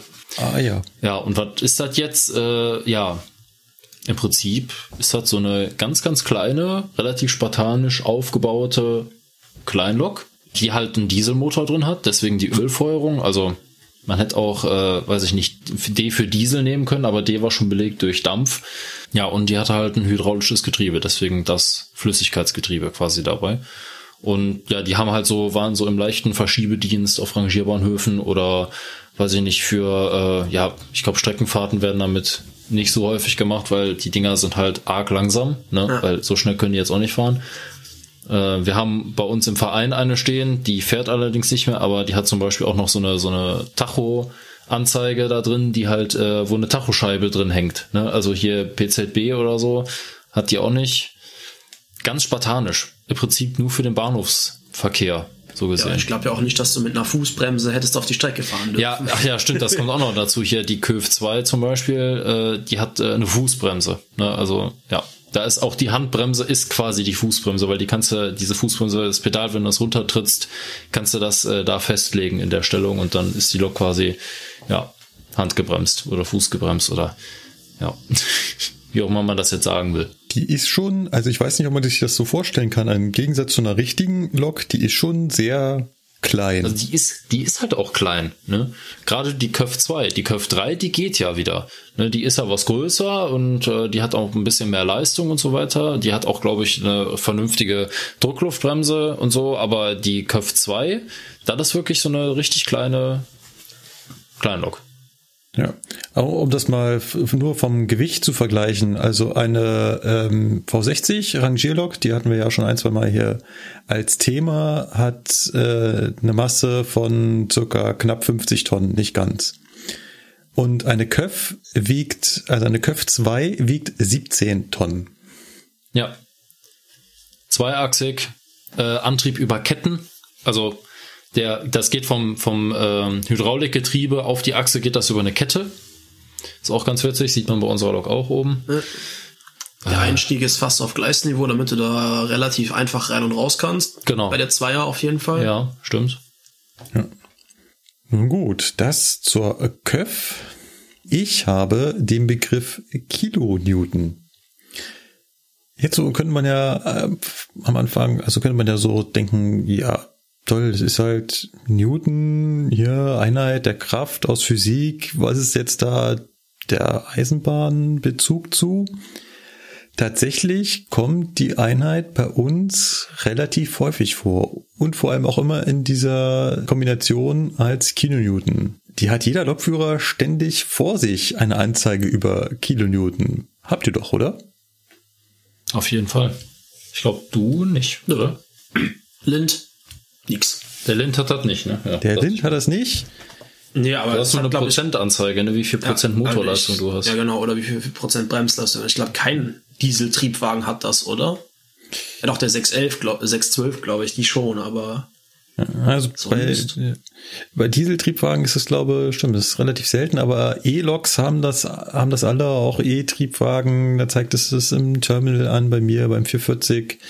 Ähm, Ich glaube, die neuen Dieselloks auch hier, so 245 oder so, die hat das ja auch, ne, Markus? äh, ja, ja klar, die hast hat auch natürlich, ist ja eigentlich eine E-Lok mit, äh, nee, Ja, eigentlich nicht, ja. aber sie hat ähm, Elektromotoren Ja, als. Antrieb und äh, zeigt damit die Traktionsleistung auch in Kilonewton an. Das heißt, die Anzeige, die dem Lokführer anzeigt, wie viel Leistung das Fahrzeug jetzt auf die Schiene bringen will, gerade, die wird in der Einheit Kilonewton angezeigt. Das ist eigentlich, ja, eigentlich komisch. War auch nicht immer so. Früher war es üblich, ähm, die Leistung in Ampere anzuzeigen einfach. Ja. Also mit gerade so. Fahr Fahrmotor, ja, Fahrmotorstrom, ne? Genau, einfach Ja, den genau, Fahrmotorstrom anzuzeigen, dem Lokführer und sagen, hier so viel äh, Leistung gibst du jetzt quasi.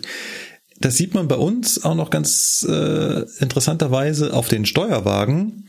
Gibt es nämlich die Traktionsanzeige mit beiden Einheiten. Das heißt, ähm, eine Anzeige Stimmt. mit zwei Skalen. Die eine zeigt äh, Kilonewton an und die andere die Ampere.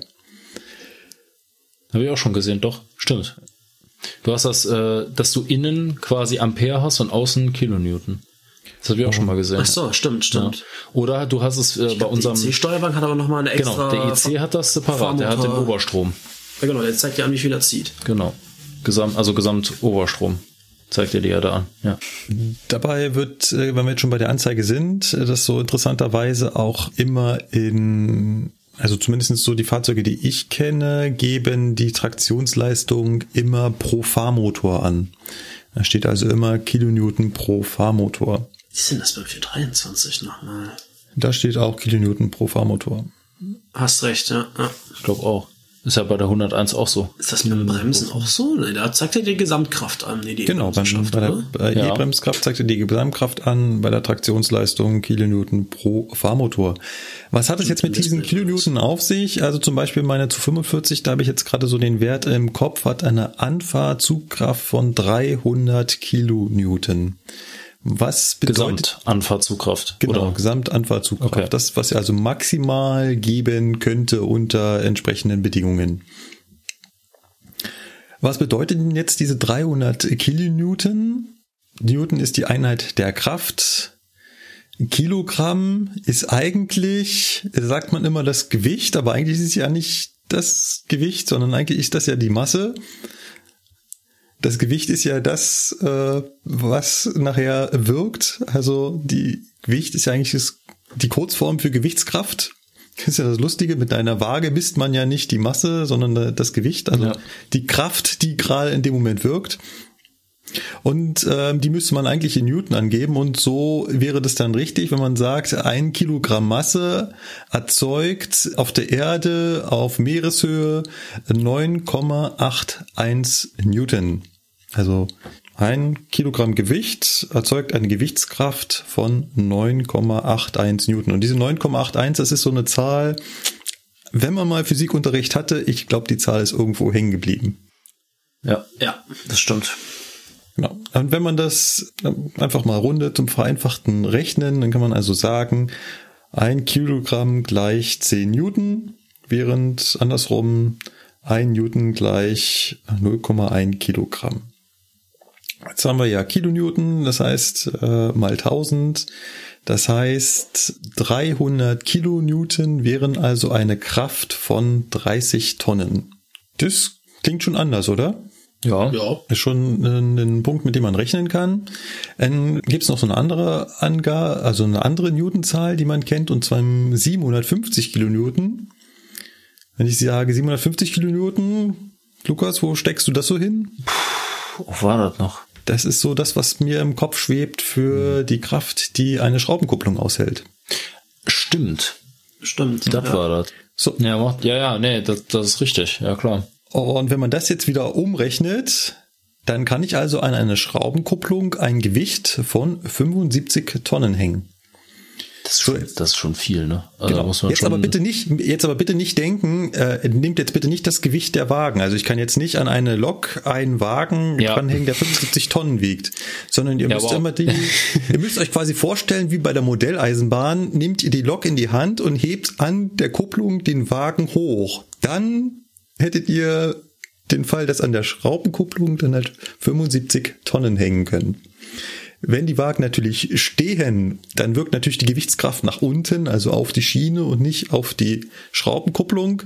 Hier geht es also dann darum, dass die Schraubenkupplung das, die Anfahrzugkraft der Lok mitmachen muss. Also wie doll ich daran ziehe. Beziehungsweise, wenn ich am Berg stehe, natürlich auch die Gewichtskraft. Also wenn die Lok quasi nur noch die Lok den Wagenzug festhalten würde, dann würden ja alle Wagen an, ähm, an der Schraubenkupplung hinter der Lok hängen. Und da hätte ich dann auch diese äh, 75 Tonnen. ja gut, sagen wir mal so, also wenn das, wenn der Wagenzug so schwer ist, dass die Kupplung kurz vorm Zerreißen ist in diesem Fall, ich glaube, vorher rutscht die Lok einfach weg. Ja, ich glaube. Weil so eine Schraubenkupplung, also wenn man sich mal überlegt, was die aushält und was die aushalten muss, also Ja. das ist schon ein bisschen was. Ne? Ja, also im Prinzip ist es so, an diese Konstruktion der Schraubenkupplung kann ich halt, damit kann ich 75 Tonnen irgendwo dran aufhängen. Ja. Ja. Sehen Sie? Ja, das ist mein äh, kleiner Rechenspielchen beim Buchstaben K. Wenn ich jetzt gerade überlege, macht das ja auch Sinn, weil bei uns äh, sagen die Ausbilder auch schon mal, ja, du darfst höchstens äh, sechs Tonnen aufschalten, ne? Oder so. Ja, wenn die sagen, du darfst höchstens sechs Tonnen aufschalten, kannst du das auch übersetzen wie, ja, du darfst höchstens 60 Kilonewton aufschalten. Ne? Macht ja dann Sinn. Na gut, so viel dazu. Genau. So viel dazu, zu unserem Spiel. Das war der Buchstabe K. Das Alphabet kennt ihr alle selbst. Wir freuen uns auf den nächsten Buchstaben. Er wird hoffentlich genauso leicht. Dann macht das viel mehr Spaß. Ist doch schon komisch, oder? Dass das Spiel mehr Spaß macht, wenn es leicht ist. Ja, das, das ist halt einfach einfacher zu erklären, ne? wenn man Ja. sowas hat. Ja, und nach dem Spiel kommt unsere Presseecke. Wir hatten wei. eine ganze Menge Presseartikel in unserem Dokument gesammelt gehabt. Die letzte Presseecke ist ja auch schon etwas her. Wir haben ja bei der letzten Folge einfach gesagt, nee, diesmal nicht. Aber das meiste davon haben wir einfach nicht genommen und wieder rausgeschmissen, ne? Das ist richtig. Ja. Da war Weil war halt das übliche Bahnbashing auf sehr niedrigem Niveau. Ja. Gerade jetzt zum Fahrplanwechsel und äh, ja, ich weiß, es war peinlich. Der Premierentzug kam zwei Stunden zu spät. Da ging es dann mal wieder richtig los und jeder ähm, Redakteur da draußen fühlte sich bemüßigt, mal wieder über die Bahn herziehen zu wollen. Ich glaube, das verkauft sich immer ganz gut, wenn man den Leuten das erzählt, was sie eigentlich sowieso immer hören wollen. Nichtsdestotrotz hatten wir ein, zwei gute Artikel doch noch gefunden und ich möchte ganz gern anfangen mit einem Artikel aus der TZ. Die TZ titelt am 22.11.2017, wer ein Handy in der S-Bahn findet, sollte unbedingt etwas wissen. Clickbait sondergleichen, oder? Ohne Clickbait verkauft sich der ganze Bums ja nicht scheinbar. Richtig. Ähm, das Schlimmste ist, an dem Artikel steht wirklich nichts drin. Also da steht nichts, was sie unbedingt wissen müssten. Wie das halt meistens bei Clickbait so ist. Äh, ja, eben. Also hier geht's halt um, um ein verlorenes Handy und was man da jetzt am besten macht. Und äh, hier hat halt jemand, der ein Handy gefunden hat, es bei Facebook gepostet. das finde ich auch eine ganz, ganz äh, interessante Idee. Klassischerweise schreibt die CZ hier, äh, gibt man das Handy an einer Fundstelle ab. Das wäre hier in München am Hauptbahnhof haben wir sowas. Alternativ können gefundene Gegenstände an der DB-Information oder in jedem DB-Reisezentrum abgeliefert werden. Ja. Ja. Ja, in, im, im Notfall geht es auch an der nächsten Polizeistation. Aber, und jetzt kommt das, warum ich diesen Artikel eigentlich rausgesucht habe das war ja nur das Vorgeplänkel, steht hier ganz zum Schluss noch ein Satz. Ja, ich lese ihn einfach mal vor und ihr, ihr, ihr erzählt euch mal, was ihr dabei denkt. Niemals aber sollten Fahrgäste beim Lokführer klopfen oder den Notfallknopf drücken. Wegen einer Fundsache sollten nicht unsere Fahrer gestört werden, sagte der S-Bahn-Sprecher. Ja. Ja, gut. Der Moment, wenn die TZ die Begriffe bei der Bahn besser weiß als der Sprecher von der S-Bahn. Ich frage mich, also nein, nein. An dieser Stelle mal richtig stellen, ja, auf jeden Fall kann man Handys auch beim Lokführer abgeben. Also das ist, das steht außer Frage. Also wenn man im Zug, S-Bahn, was auch immer, ein Handy findet, dann ist es das Beste, was ihr machen könnt, das zu nehmen, zum Lokführer zu gehen, zu klopfen, Entschuldigung, habe ich im Zug gefunden. Weil in dem Moment ist das safe nicht liegen lassen, mit nach Hause nehmen, was auch immer, gibt's einfach dem Lokführer ab.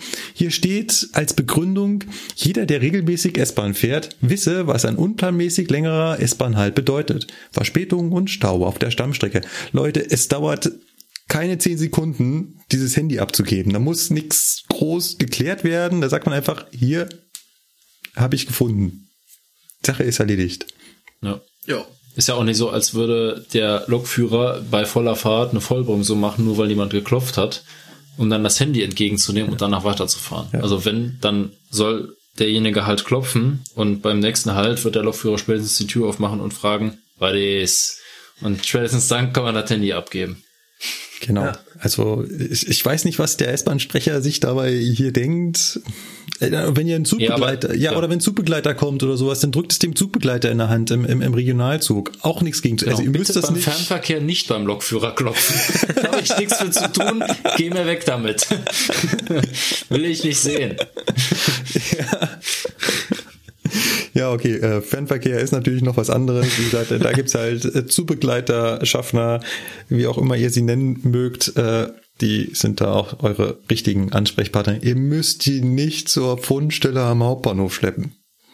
Wobei das natürlich aus Lokführersicht immer angenehmer ist, weil halt auch einfach, je nachdem, wann du das nächste Mal irgendwie vom Zug runterkommst, schleppst du das Handy noch den halben Tag mit rum. Hingegen, wenn man, wenn der Kunde es zur Info bringt oder zum Reisezentrum, ist es direkt im System. Dann kann ja sein, dass derjenige, der sein Handy verloren hat, nach einer halben Stunde merkt, scheiße, mein Handy ist weg. Geht zur Fundstelle, sagt, ey, ich habe mein Handy verloren. Ja, und der Lokführer aber noch, keine Ahnung, ja. zweimal ja. irgendwo an den Arsch der Welt fährt mit seiner S-Bahn, dann dauert das, bis das ja, mal an der Fundstelle ankommt. Absolut valides Argument. Also klar, wenn, wenn, wenn man eh an der Info vorbeikommt. Aber ich finde es halt, ähm, ja, es hat immer so einen, so einen blöden Beigeschmack, wenn der Helfer, der eigentlich ja wie gesagt, helfen will, jetzt noch dazu genötigt wird, einen besonderen Handstand zu machen und irgendwo hinzufahren. Also ähm, ich stelle mir dann nämlich so vor, oh, jetzt hat er das Handy da liegen lassen. Was mache ich denn jetzt? Äh, zur Fundstelle fahren? Nee. Ach komm, lässt es nicht. Gott bewahre. So. So war das jetzt nicht gemeint. Ja. Genau, denn also ja, es ist schön, wenn, wenn, wenn man das zur Fundstelle bringt oder zur DB-Information, aber äh, es, es, es geht auch beim beim Fahrer. Ja, ja genau, der beim Fahrer. Der viel lieber Außer beim Fernverkehr. Also bitte nicht hinkommen. Schönen guten Tag, ich habe einen Kinderwagen gefunden, aber allerdings mit Kind. Ja, ja, stellen Sie mal hier rein, ich kümmere mich drum. das, das können wir so nicht machen. Leute, so läuft das nicht. Also dafür haben wir extra Personal bei unseren Zügen. Ja, ja dann haben wir uns als nächstes rausgekramt einen äh, Artikel vom Fokus. Da geht es um den Zug der Zukunft. Oh wei. Jetzt schreit jeder äh, autonomes Fahren. Yeah. ja, genau. Nein, genau. also da, das war mal so also einfach nur so ein Ideengesammle, Ideengespinst oder auch Ideenzug genannt, indem man mal so zeigen wollte, wie man sich äh, seitens höherer Etagen vorstellt, wie der Zug im Regionalverkehr in der Zukunft aussehen könnte. Da kamen dann so abstruse Sachen raus, wie irgendwie Einzelkabinen zum Filme gucken oder zum Videospiele zocken und sowas. Also meine persönliche Meinung ist, das ist Dress. Stell dir mal vor, wir beide auf dem Weg nach München, erstmal schön Rainbow Six. Ja, richtig. Ey, was hier, komm mal hier. Nein, also ich, ich meine, die, die oh, Idee, Idee, ist ja okay, dass man sich Gedanken drüber macht, wo man mit dem Nahverkehr in Züge, äh, in Züge, genau, mit Nah Regionalverkehrszügen in der Zukunft hin möchte. Aber die Realität ist halt, dass die Züge mittlerweile vielerorts an der Kapazitätsgrenze kratzen dass man eh schon zu wenig Platz hat und dann mit Einzelkabinen und sowas anzufangen, ist, glaube ich, nicht so das Gelbe vom Ei, wenn ich ehrlich bin. Also wir fahren schon mit Zügen, die gerade so die Bahnstrecklänge ausnutzen. Fahren, selbst die sind voll bis unters Dach. Das ist die, das, ja. Genau, selbst die sind voll bis unters Dach. Äh, viel öfter können wir nicht mehr fahren, weil die Strecke zu ist. Leisten ja. können wir uns die Züge eigentlich auch nicht, weil sie arschteuer sind. Ich wollte es eigentlich gesagt haben, dachte mir aber, ich halte mich mal zurück. Ja, das, das ist ja die nächste Frage. Ja. Also im Nahverkehr ist ja äh, der Preis ist heiß angesagt. Ne? Also je weniger das kostet, desto besser ist das Ganze, weil ne, die Finanzmittel sind nur begrenzt verfügbar. Ich glaube nicht, dass der VRS sagt, Leute, der nächste Zug, den er uns aufs Gleis stellt, gewinnt die Ausschreibung nur, wenn da äh, Abteile drin sind, wo man zocken kann. Ja, genau, oder Kinofilme gucken kann. Das glaube ich tatsächlich nicht. Also da müsste man so viel umkrempeln. Ich glaube nicht, dass das in Zukunft kommt. Ich meine, man kann über alternative Bestuhlungskonzepte nachdenken. Gibt's da hier in Mitteldeutschland bei Abellio, die haben ja an den Wagenenden, in den Triebwagen so Chill-Out-Ecken oder so, wo wirklich so runde, ja, so runde Sitzcouchen ja. drin sind. Ich meine, das ist ein nettes Konzept, das ist okay. Aber das ist halt was anderes wie das, worauf die da jetzt hinaus wollen. Das, das wird sich, glaube ich, allein vom finanziellen Aspekt her nicht äh, verwirklichen lassen. Ich sag mal so, gerade beim Regionalverkehr. Klar, es gibt natürlich Leute, die sind äh, lange damit morgens unterwegs. Natürlich. Ne? Aber ich sag mal, wenn du jetzt, was weiß ich, ne, nehmen wir jetzt mal als Beispiel hier RE1 oder RE5, ne? Also wer fährt von Hamm bis nach Aachen durch? Also das sind vielleicht weiß ich nicht, zehn, zwölf Leute, die das machen. Da bist du ja wahrscheinlich äh, auch schneller, in, in einem Zug jetzt. Ja, eben. Und äh, also, dass sich das überhaupt lohnen würde. Ne? Die meisten Leute fahren vielleicht nur, weiß ich nicht, langer Wehe Köln oder so, oder so ein Kram ja. oder Aachen Köln. Das, da bist du, weiß ich nicht, wie lange unterwegs, eine Stunde oder so. Ja, Gut, ich meine, wenn man jetzt mal von NRW weggeht nach Bayern, da ist, glaube ich, die durchschnittliche Reisezeit im Nahverkehrszug dann doch was höher mitunter, ja, aber ja, ich weiß nicht. Ich glaube, es wäre schon vielen damit geholfen, wenn man bequeme Sitze einbauen würde. Aber der Unterschied zwischen dem, was Reisende als bequem finden und die Leute, die das entscheiden, der erscheint auch etwas, naja. Aber ja, das, das ist jetzt ein anderes Thema. Das ist so der Punkt. Das ist so, wenn man das so liest, hat man wirklich das Gefühl, die Leute, die das gemacht haben, sind die letzten zehn Jahre keine Eisenbahn gefahren ist häufig so, dass Leute, die sowas entscheiden, selber damit nicht fahren. Mhm. Das merkt man oft. Und dann steht hier noch als abschließender Satz in dem Fokusartikel, der übrigens vom 22. November ist, die Kosten für das Projekt belaufen sich auf rund eine Million Euro. Das heißt, für diesen Schmarrn würde man hier in Bayern sagen, wurde jetzt eine Million Euro ausgegeben. Was hätte ich alles mit einer Million Euro machen können? Dafür, dass ich jetzt ausprobiert habe, wie ein Fitnessstudio sich in einem Eisenbahnwagen machen würde oder dass man eine Videowall hat, auf der man virtuell shoppen oh. kann. Ey, das sind das sind Ideen aus den 80ern, wenn ich sowas lese. Das, wie habe ich mir die Zukunft vorgestellt vor 30 Jahren? Ja. Ja. Ah, wenn ich, also ja, gerade die, gerade diese Videowall, ganz ehrlich, also jeder äh, hat ja mittlerweile, ein, oder fast jeder hat ja mittlerweile ein Smartphone. Ja, und äh, wenn ich, wenn ich da einkaufen will, dann nicht an einer Videowall. Ja, eben. Ja, eben. Ach ja. Nee, Ja, nee, aber nee, das nee. ist, kann man doch mal machen. So eine, eine Million Euro mal eben so schnell, ja. Ja. Da hätte man doch den einen oder anderen zusätzlichen Zugkilometer von bestellen können. Nein. Oder den einen oder anderen Bahnhof renovieren oder mal eine Toilette irgendwo einbauen können auf dem Land oder die, wir, setzen die Liste nicht fort. Äh, wir machen hier weiter mit unserer Liste der Artikel und kommen nach Sachsen. Genau. Sachsen, Diefstedt, Görlitz. Unbekannter lässt Zug entgleisen. Das war auch so ein Artikel, das, da muss ich schmunzeln. Also, es geht sich darum, dass am Bahnhof Görlitz ein Unbekannter äh, einen Zug stehlen wollte. Also so vermutet das der MDR. Äh, jetzt lass mich ins Luren. Der Artikel, der war jetzt vom 10. Dezember, genau. Und da hat also einer versucht, so einen ja, Triebwagen von der Firma Trilex ja, zu klauen, zu stehlen, zu bewegen, wie auch immer, und hat es halt auch tatsächlich geschafft. Also er hatte wohl irgendwie geschafft, den Zug dann in Bewegung zu setzen und äh, so wie sie es hier schreiben, äh, dauerte die Fahrt nur kurz, weil der Triebwagen an einer Gleissicherungsanlage aus den Schienen sprang. Also Randnotiz am Rande, da lag der 5000 Hertz Magnet im Weg. äh, ja, richtig. Also der 5000 Hertz Magnet äh, jetzt bitte nicht an die Wand dübeln, sondern äh, das, was Basti eigentlich sagen wollte, ist halt Gleissperre. Das ist quasi so das Teil, was dich in letzter Konsequenz halt voll entgleisen lässt, damit du halt nicht irgendwo reinballerst. Ja, Ja, du hast gerade gesagt, der Artikel hat dich etwas schmunzeln lassen. Ne? Gleichzeitig runzelt man natürlich auch so ein bisschen die Stirn. ja klar. Also gerade so ein Triebwagen äh, mal schnell oder ja, ist eigentlich völlig egal, welches Eisenbahnfahrzeug. Also gut, eine Köpf, klar, Schlüssel umdrehen, Karre läuft. Ja, Ah, Da, fällt, da sagst du schon wieder was. Schlüssel umdrehen. Wie ist der Typ da reingekommen und wie hat er den Zug anbekommen? Ja, das das sind die Fragen, die ich mir stelle. Ja. Also gerade so ein Triebwagen, so modern oder auch eine moderne E-Lok oder Diesellok oder prinzipiell ist es eigentlich egal was.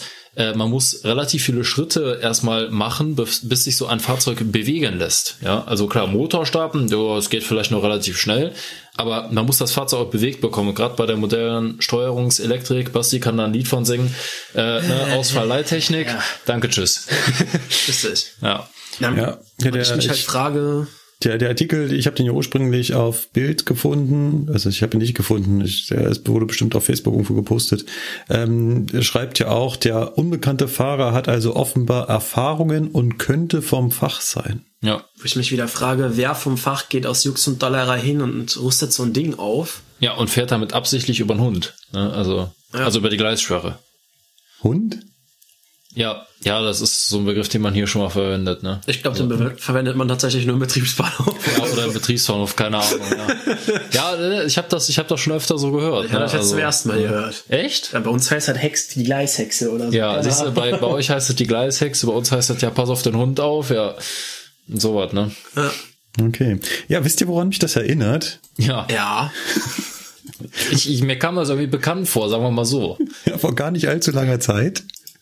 Ja, gut, bisschen ist das schon her, ne? Kleiner Querverweis, was war das, Folge 7? Ja, das Q-Kontinuum, Folge Ja, 5. genau, sag ich ja, Folge 5. Hab ich doch gesagt? Ja, ja, genau, Da sag ich genau. doch die ganze Zeit. Da hatten wir das Thema ja schon mal, dass irgendwelche Halbstarken eine Lok gekapert haben und damit äh, durch die Gegend gefahren sind.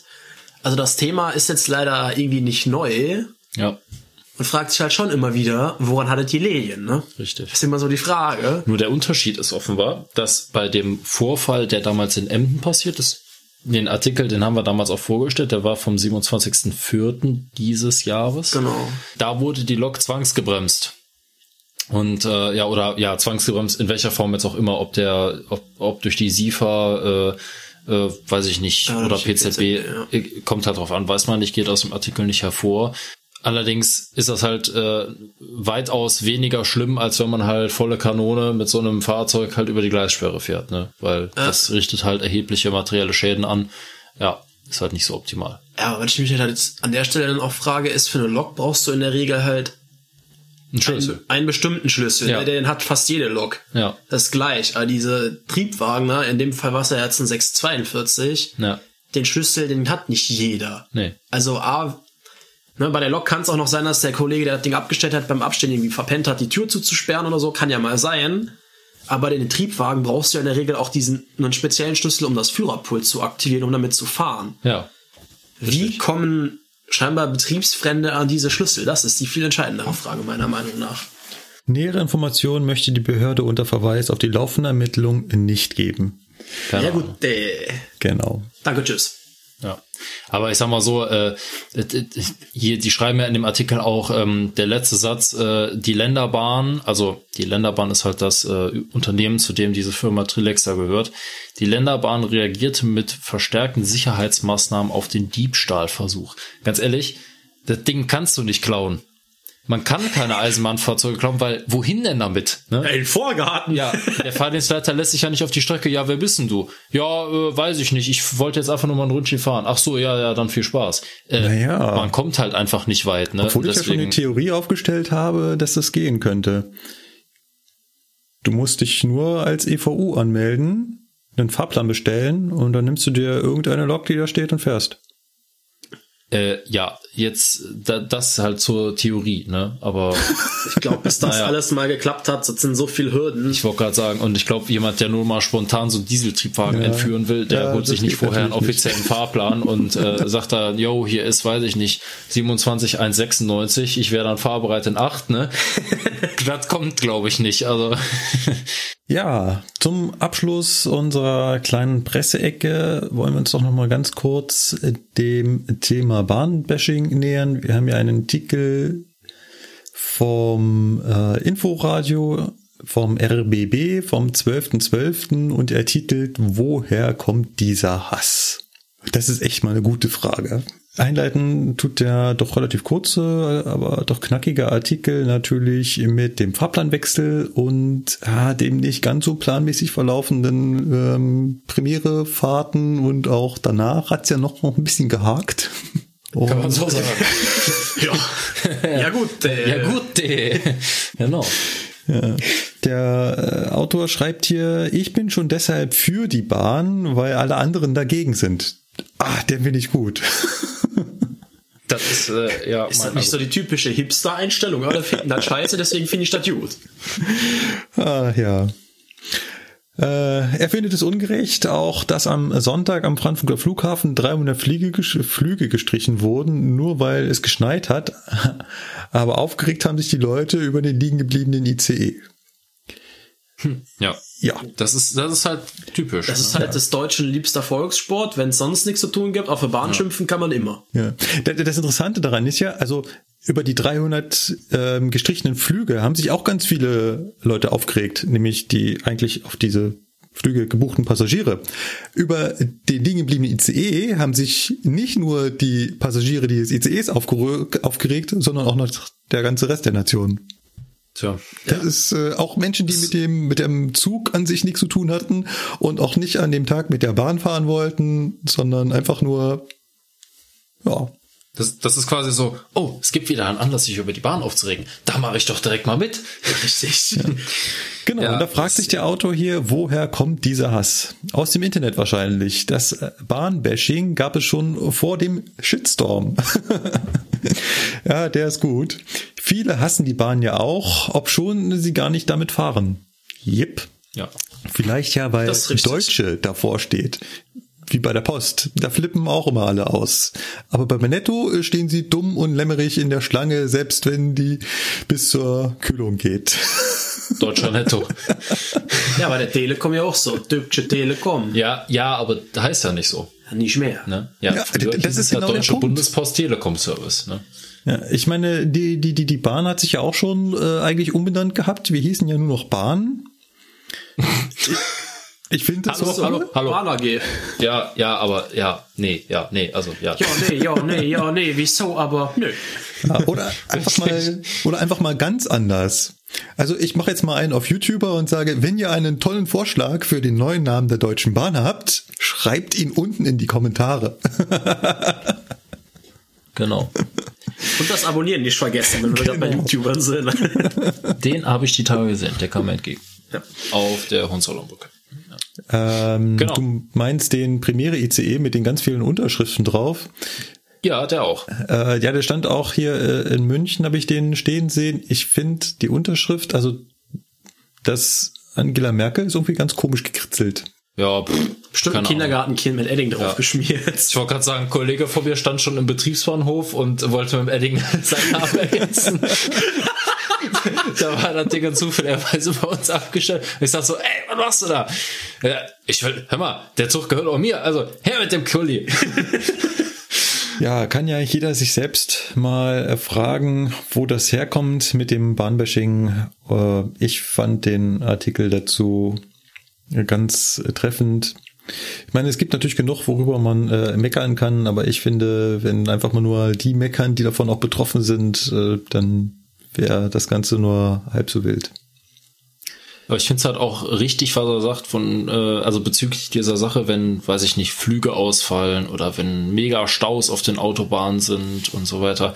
Ähm, da gibt's keine Stimme, die dann mal sagt, meine Güte, die Lufthansa, die kriegt da auch ja nichts hin oder meine Güte, Straßen NRW schafft ja noch nicht mal die Straßen hier zu räumen oder so. Aber wenn halt die Bahn, wenn da mal ein oder zwei ICs oder Intercities oder was auch immer Eurocities ausfallen, dann heißt es direkt, ja, das ist alles scheiße, kann doch nicht wahr sein, ne? von der Bahn kann man das ja wohl erwarten. Äh, nee, also eigentlich nicht. Interessant. Nicht, also Interessant Erwarten ich, schon mal ja. erst recht nicht, aber äh, ja, man kann es sich vielleicht wünschen, genauso wie von der Lufthansa oder von Straßen NRW. Ja gut, ne, was halt bei der Bahn immer noch so ist, die Bundesbahn, wo gemerkt, die Bundesbahn, die ja. deutlich mehr Leute am Start hatte. Auf jedem Bahnhof war ja Hinz und Kunz anwesend. Richtig hat ja mal damit getitelt, alle reden vom Wetter, wir nicht. Ne? Das, ja, das ist aber auch was anderes, wenn man einfach ein paar tausend Mitarbeiter mehr hat ich und auf sagen. jeder Betriebsstelle mindestens ein Mitarbeiter ist, der halt Einer mal schnell rausgehen mehr. kann und sagen kann, pass auf, kein Problem mit der Weiche, ich fick dir die gerade eben frei. Hä, ja, das geht ja. halt jetzt nicht. Und ich meine, ich habe es am Montag selber erlebt, da lag halt relativ viel Schnee oben genau. im Westerwald. Und dann wird halt da die Winterstufe 3 ausgelöst und dann heißt es halt, alles klar, alle Züge fahren am Bahnsteig vorbei. Ja, weil wenn da halt so ein äh, ICE, so ein Eisbrocken, der dann unterm Fahrzeug hängt, verliert und der fällt halt zwischen die Weichenzunge und die Backenschiene, dann kriegst du diese Weiche nicht mehr umgedreht. Und da kann auch die beste Weichenheizung nichts gegen machen, weil das ist halt einfach Eis. Das ist kein Schnee. Und eine Weichenheizung ist nicht dazu da, Eis aufzutauen, sondern Schnee zu schmelzen. Ah. Ja. Das ist halt einfach, ja. Irgendwo ist da eine technische Grenze. Ja, wenn du den Spruch gerade schon, schon ansprichst, ähm, der stimmte damals genauso wenig, wie er heute stimmt. Auch damals, auch damals hatte die Bahn Probleme mit Schnee und Eis. Äh, es gab nur damals halt kein Internet, in dem über jeden stehen gebliebenen ICE erstmal seitenlang äh, hergezogen werden musste. Ja. Abgesehen davon, dass es noch kein ICE gab, aber. ja, ja. Ähm, wahrscheinlich. Man äh, kann davon ausgehen, dass damals hatte man mehr Personal, andere Technik. Vielleicht ähm, war die ein ganzes Stück äh, robuster und ähm, man kann auch davon ausgehen, dass äh, in den ganzen besetzten äh, Bahnhöfen äh, der Fahrdienstleiter dann irgendwann auch selbst zum Besen gegriffen hat und losgerannt ist, um die Weichen zu putzen. Das ist alles richtig, aber ähm, äh, die, das Wetter war schon immer ein Thema, auch bei der Eisenbahn und überall anders sonst auch. Und ich sage immer, die Bahn sollte heute, also die Bahn sollte jetzt mal wieder ein Plakat rausbringen, wo drauf steht, alle reden vom Wetter, wir nicht. Das stimmt zwar heute nicht, aber in 20 Jahren schätze ich darum keiner mehr. Dann sagen sie alle nur noch, ja, aber vor 20 Jahren ist die Bahn auch bei Schnee und Wetter gefahren. Naja. Na. Interessanterweise hat auch, und damit wollen wir die Presseecke vielleicht abschließen, ein anderer Podcast die Bahn als Thema gehabt, und zwar die Lage der Nation. Ähm, hat sich auch mit dem Fahrplanwechsel und dem Debakel beschäftigt und da kam von beiden auch so dieses übliche, ja, diese üblichen Vorurteile und immer, es muss doch heutzutage und es müsste doch und Schnee dürfte doch nicht mehr und wieso ist denn das überhaupt? Eigentlich mhm. sehr, sehr schade, dass da äh, nicht, nicht äh, mehr hinterfragt wurde. Gut. Machen wir unter der Presse einen Haken und kommen zu unserem Feedback-Blog. Der ist diesmal etwas schmerzhafter, glaube ich. Gerade nach unserer letzten Folge. Ich hatten wir, glaube ich, den einen oder anderen Fehler drin. Ja, das äh, Risiko gehst du immer ein, wenn du mit Zahlen irgendwie hantierst, ne? Ja, ja, ja, ja. Ein Freund hat auch schon geschrieben, der auch den Podcast hört. der auch, der auch noch einen Fehler korrigiert hat, hat auch gesagt, ja, aber Leute, es ist ein Podcast, also das ist live on tape und da macht man halt nun mal auch Fehler. Das ist ja nicht so, dass bei jedem Satz, den wir hier sagen, erstmal vorher recherchiert haben, ob der auch richtig ist und manchmal liegt man halt auch ganz kräftig daneben. Ich würde vorschlagen, so ein, zwei Sachen, ähm, wollen wir das zusammenfassen? An Korrekturen, die mir da so einfallen, die mir gerade auf dem, auf dem Herzen liegen. Ich kann auch verraten, diesmal hat es mehr mich getroffen als den Lukas. Oh wei. Ja. Hab ich, hast du mich endlich mal abgelöst? Ja, ich habe dich äh, in den Fehlerpunkten abgelöst. Ähm, ein Fehler hast du gemacht, Lukas, und zwar beim Spiel. Wir hatten den Buchstaben J und du hast das Jakobsdrehgestell genommen und Ja. hast gesagt, es gebe bei Wagen keine Jakobsdrehgestelle. Ja, da äh, habe ich im Nachhinein auch festgestellt, als derjenige den Kommentar geschrieben hat, habe ich gedacht, ey, bist du blöd? Das habe ich dir doch auch noch hier schon. Ja, das hast du mir auch noch geschrieben. Ich habe, ich, ich hatte, ich war halt ne, so typisch Fernverkehr, äh, Personenwagen. Ja, genau. Mhm.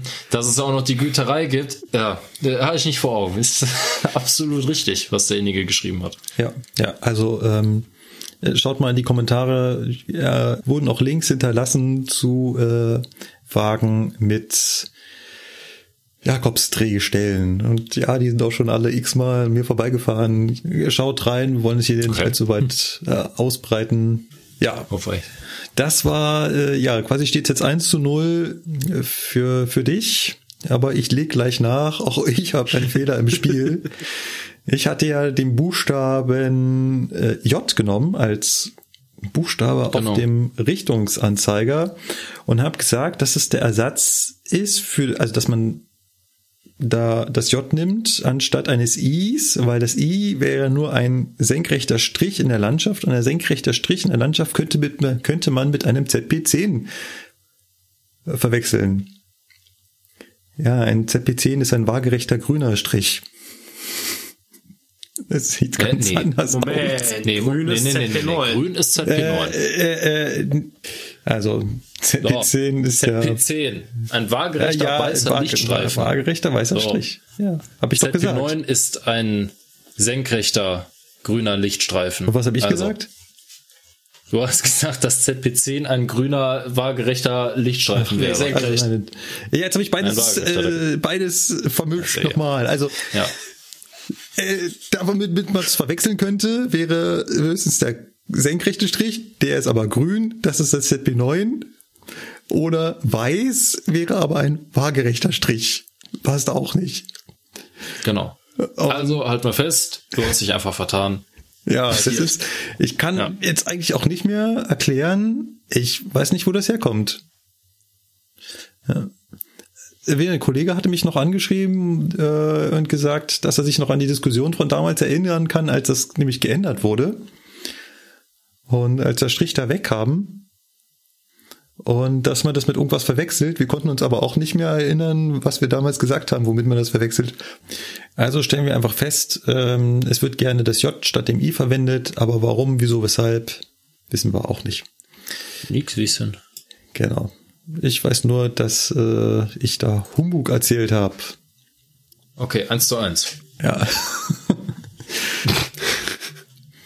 es kommt noch mehr. Ähm, Im Interview mit dem Robert ging es um ähm, Zahlen zu ja der Bilanz von der ÜBB und der DB und ähm, da hat uns der Martin, unser wirklich sehr, sehr aufmerksame und auch scheinbar sehr kundige Hörer geschrieben und darauf hingewiesen, dass wir da Zahlen miteinander verglichen haben, die man so nicht miteinander vergleichen kann.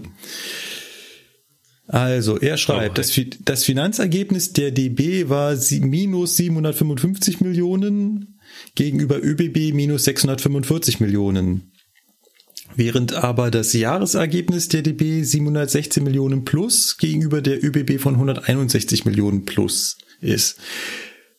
Das ist so, ähm, ja, eigentlich ist das blöd, weil am Anfang sollte, also man sollte sich in Vorbereitung der Sendung schon die Zahlen raussuchen.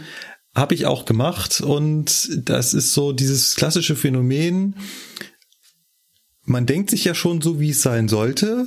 Das heißt, man hat so ein gewisses Vorurteil und wenn man dann die Zahlen sieht, die das bestätigt, dann nimmt man die und denkt nicht mehr drüber nach, dass beides eigentlich ähm, was anderes ist. Und viel schlimmer kommt's ja noch, als wir die Leistungen der Güterverkehrssparten miteinander verglichen haben. Da haben wir ja schon während des Interviews festgestellt, äh, wartet mal, die Zahlen liegen ja mal arg weit auseinander. Ja, ähm, wir haben die Zahlen von ähm, ja, mit dem, also mit der Gesamtmenge der Transportierten mit den Tonnen Kilometern haben wir miteinander vertauscht. Ähm, Ach, also die Anzahl der oder die, die, die Gesamtmasse der transportierten Güter. Mal den oder? Kilometern, die sie gefahren sind, haben wir bei der einen ja, genommen und bei den anderen haben wir einfach nur die Gesamtmasse der transportierten Güter genommen. Was ja, natürlich auch totaler Humbug ist. Oh wei. Was hast du denn da erzählt, ey? Gut, dass ja, ich mich in dem Bereich da rausgehalten habe, ey. Ja, ja. Mann, Mann, Mann. Um das hier klarzustellen, 2016 äh, transportierte Rail Cargo Austria, danke Martin nochmal für die Zahlen, 109 Millionen Tonnen, während die DB 277 Millionen Tonnen transportierte. Also die DB mal eben Pi mal Daumen 2,7 mal so viel. Und ähm, ja. Das bezieht sich jetzt auch nur auf die DB Cargo und die äh, Rail Austria. Nee, genau. Rail Cargo, Rail Cargo Austria. Austria. Okay, das ist gut. Ja, nur um das mal klarzustellen, nicht, dass das irgendwie der Gesamtgüterverkehr in Deutschland war oder so. Zumindest nach den Zahlen, die Martin hier geschrieben hat. Ihr könnt die auch alle noch äh, auf unserer Webseite unter der letzten Folge sehen. Ähm, der Beitrag von Martin ist auch nicht zu übersehen. Er kratzt wieder an einer nicht vorhandenen Längenbegrenzung. So, nächster Fehler, den ich, äh, es wird immer peinlicher. Wir haben von der Ausrüstung gesprochen, die die ÖBB-Züge an Bord haben. Und äh, dort sprach ich davon, dass auch unsere Züge, die nach Österreich fahren, ein sogenanntes Makrofon an Bord haben. Die haben natürlich kein Makrofon an Bord, sondern ein Megafon. Also ein Makrofon haben sie schon auch. Ja, so ist das ja nicht, nicht falsch. Ne? Also so gesehen. Also, ne? Hör mal. Ja, also es ist ein Megafon, die Flüstertüte heißt also Megafon. Das Makrofon ist einfach nur die, die Tröte, die am, äh, am Fahrzeug verbaut ist. Ja. Mann, Markus, ey, das gibt's ja, ja nicht. Das ist, äh, oh wei, oh wei, oh wei. Oh. Und zu guter Letzt oh, wurde oh. noch darauf hingewiesen, dass das auch eine Vorgabe in Deutschland ist und zum Selbstrettungskonzept gehört. Das ist richtig. Das hatte ich aber, glaube ich, auch erwähnt. Ja, weiß ich nicht dass wir das in unserem Notfallkoffer im Fernverkehr ja. haben. Also das so grob zusammengefasst, unsere grobsten, gröbsten Fehler in der letzten Folge. Es muss wieder besser werden. Das ist, Sie dürfen das nicht so schleifen lassen. Na, Dann gut. kommen wir mal zu etwas äh, angenehmeren Feedback, was nicht so sehr auf unseren Fehlern rumtrampelt. Ähm, zu Folge 9, wir haben ja in Folge 10 keinen Feedback-Blog gemacht, deswegen noch ganz kurz zu Folge 9. Dort hatten wir so ein bisschen angekündigt, vielleicht mal einen Beitrag über Personenunfälle machen zu wollen. Dazu gab es Feedback vom André, äh, der sagt, ja, das ist eine super Idee. Und zwei Kommentare später schreibt der Sascha, nee, lass das lieber sein. Wir sind da auch noch hin und her gerissen. Mal schauen, wann, wie und ob wir das machen. So, dann schreibt Dunkelstund, auch im Blog, auch zu Folge 9, super Podcast, aber leider sehr groß. Könnten wir das nicht stückeln, eventuell thematisch? Dann könnten wir das auch wöchentlich bringen. Und wenn wir dazu noch etwas Aktuelles hätten, wären wir unschlagbar. Ja. Mit so hohen äh, Ansprüche komme ich nicht klar. Unter Druck kann ich nicht arbeiten. äh, ja, das ist, mag alles so sein, ist aber leider einfach nicht, nicht das Format, was wir hier haben. Wir möchten es nicht stückeln. Wir haben ja gerade Spaß daran, den Podcast so aufzunehmen, wie er ist und uns auch intensiv mit den Sachen auseinanderzusetzen, die wir hier erzählen. Mal abgesehen davon, dass es, glaube ich, auch keinen Vorteil bringt, wenn man den Podcast mit einem Podcatcher auf seinem Handy konsumiert, dann ähm, hört ihr einfach auf, wenn ihr keinen Bock mehr habt und wenn ihr den nächsten Tag oder die nächste Woche oder im nächsten Monat wieder Lust auf Eisenbahn-Podcast habt, dann drückt ihr da wieder drauf und der Player beginnt an genau der Stelle oder fünf Sekunden früher, wo ihr aufgehört habt. Und auch wenn ihr uns auf YouTube hört, auch YouTube merkt sich bei jedem einzelnen Video, wo man aufgehört hat zu hören und das funktioniert in der Regel auch. Was aktuell ist, können wir einfach nicht, nicht leisten, weil wir halt keinen wöchentlichen Rhythmus hinbekommen. Selbst der monatliche Rhythmus fällt uns schwer. Es läuft halt so, dass ich quasi nach einer Folgenaufnahme schon relativ schnell wieder frage, Leute, wann wollt ihr aufnehmen? Und dann ist es so halt ein Battle um Termine. Und es wird nicht besser werden, wenn der Lukas erstmal auch in den Schichtdienst übergeht. Ich wollte es gerade sagen, das ist halt einfach, gerade wenn man hier nur Lokführer am Start hat, immer das Problem, dass wir halt quasi 24 Tage, äh, genau, Genau. vielen Dank. 24 Tage. 24 Tage im Monat, Genau. 24 Stunden, ja, Woche, äh, lassen wir das. 24 Stunden die Woche. Es, es wird echt nicht besser. Das war zwei Momente. Das sind, äh, die, das sind die Nachtdienstnachwirkungen. Nein, also es ist halt einfach schwierig, drei Lokführer im unregelmäßigen Schichtdienst an einem Tag mal Ja. parat zu haben. Ja. Ich meine, nicht umsonst nehmen wir heute am 21.12. auf und nicht schon früher. Also das hat sich einfach so nicht ergeben. Ja. Ne? Das ist halt irgendwie problematisch. Deswegen, jo. Ich denke einfach mal, gerade der Vorteil ist ja, dadurch, dass wir hier drei gut ausgebildete Lokführer am Start haben, dass wir halt nun mal durch die Kompetenzen, die wir dadurch haben, Themen ausführlich erklären können. Das ist ja, glaube ich, auch so ein bisschen der, der Anspruch, der dahinter steckt. Und es, wenn wir das nicht machen wollen würden, könnten wir das sicher 15-minütig abspeisen, aber Ja, richtig. ich glaube, 15 Minuten Podcast mit Thema Eisenbahn gibt's schon. Er nennt sich Bahnfunk.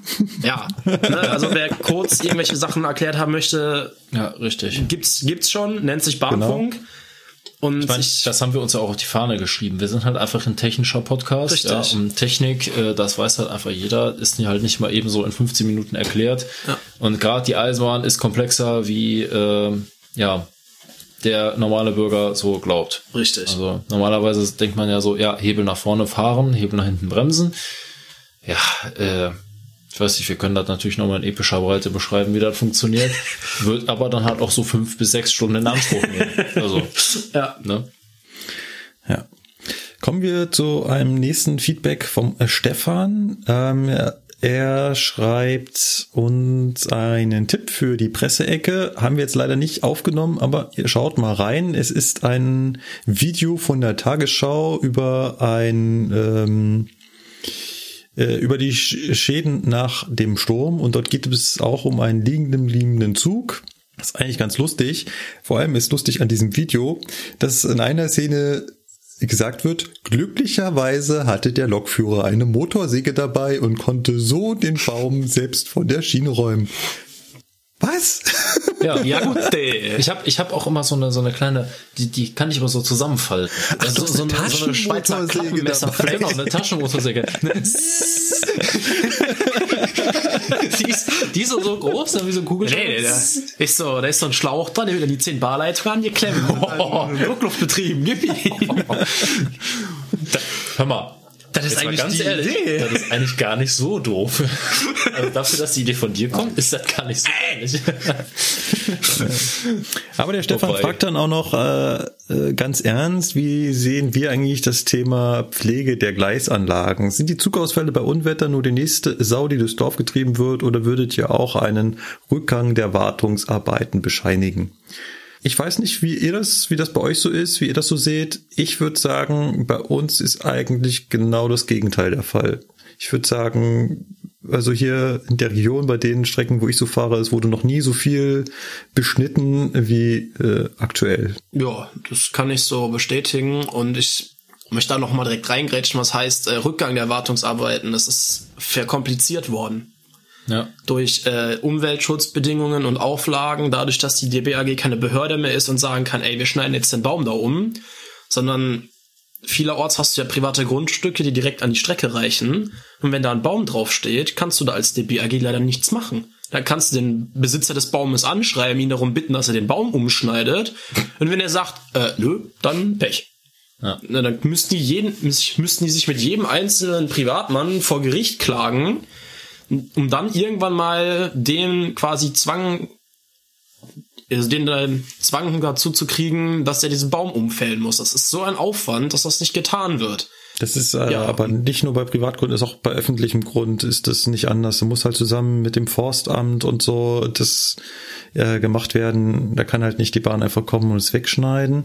Ähm, ja, also ich persönlich weiß nicht, ich kann dazu eigentlich nicht sagen, ob das jetzt mehr oder weniger ist, ob man es an Strecken mehr machen müsste, als es eh schon ist, ob das jetzt den Vorschriften entspricht. Da gibt's ja den sogenannten V-Schnitt, das also ganz nah am Gleis dürfen nur sehr niedriges Gehölz stehen, ein bisschen weiter weg halt eben niedrige Bäume und erst mit einem gehörigen Abstand dürfen dann die großen Bäume stehen. Das heißt, wenn sie umkippen würden, niemals äh, das Gleis erreichen würden. Wie gesagt, ich weiß nicht, ob das ob das überall so gemacht wird, ob es überall so gemacht werden soll.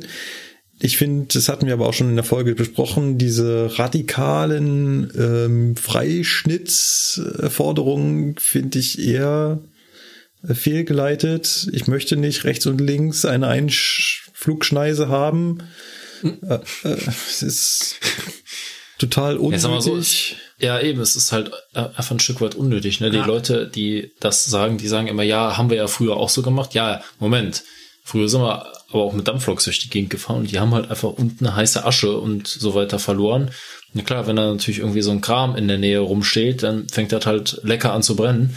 Ähm, ja, was verlieren wir heute? Äh, ja, nix. Also von daher ist das gar nicht so notwendig. Außer im Winter mal ein bisschen Eis, aber da brennen keine Bäume von. Ja, eben. Und äh, ich meine, äh, ich, ihr beide könnt das vielleicht besser sagen, wie das auf den Nebenstrecken, sag ich jetzt mal so ist. Ne? Also ich meine, ich fahre ja eigentlich nie Nebenstrecken, aber gerade du, Basti, in der Eifel, ne, hier so, Ja. weiß ich nicht, Münster-Eifel oder so. Ja, müsste Eifel ging, aber das hat sich Ja. jetzt in den letzten drei Jahren verbessert, tatsächlich. Wenn eben. ich mich also ich habe überlege, auch, ich habe auch überlegt, in der in meiner Ausbildungszeit habe ich vom Anfang habe ich das am Anfang schon mal beobachtet und jetzt mittlerweile, wenn ich jetzt so durch die Gegend fahre, entweder fallen mir die Leute neuerdings auf oder du siehst halt einfach viel mehr Leute. Also ich kann mich noch wirklich dran erinnern, wie ich recht frisch auf Strecke am Fahren war, gab es Stellen, da hattest du wirklich im, im Begleitgrün, wie man so schön sagt, Mhm.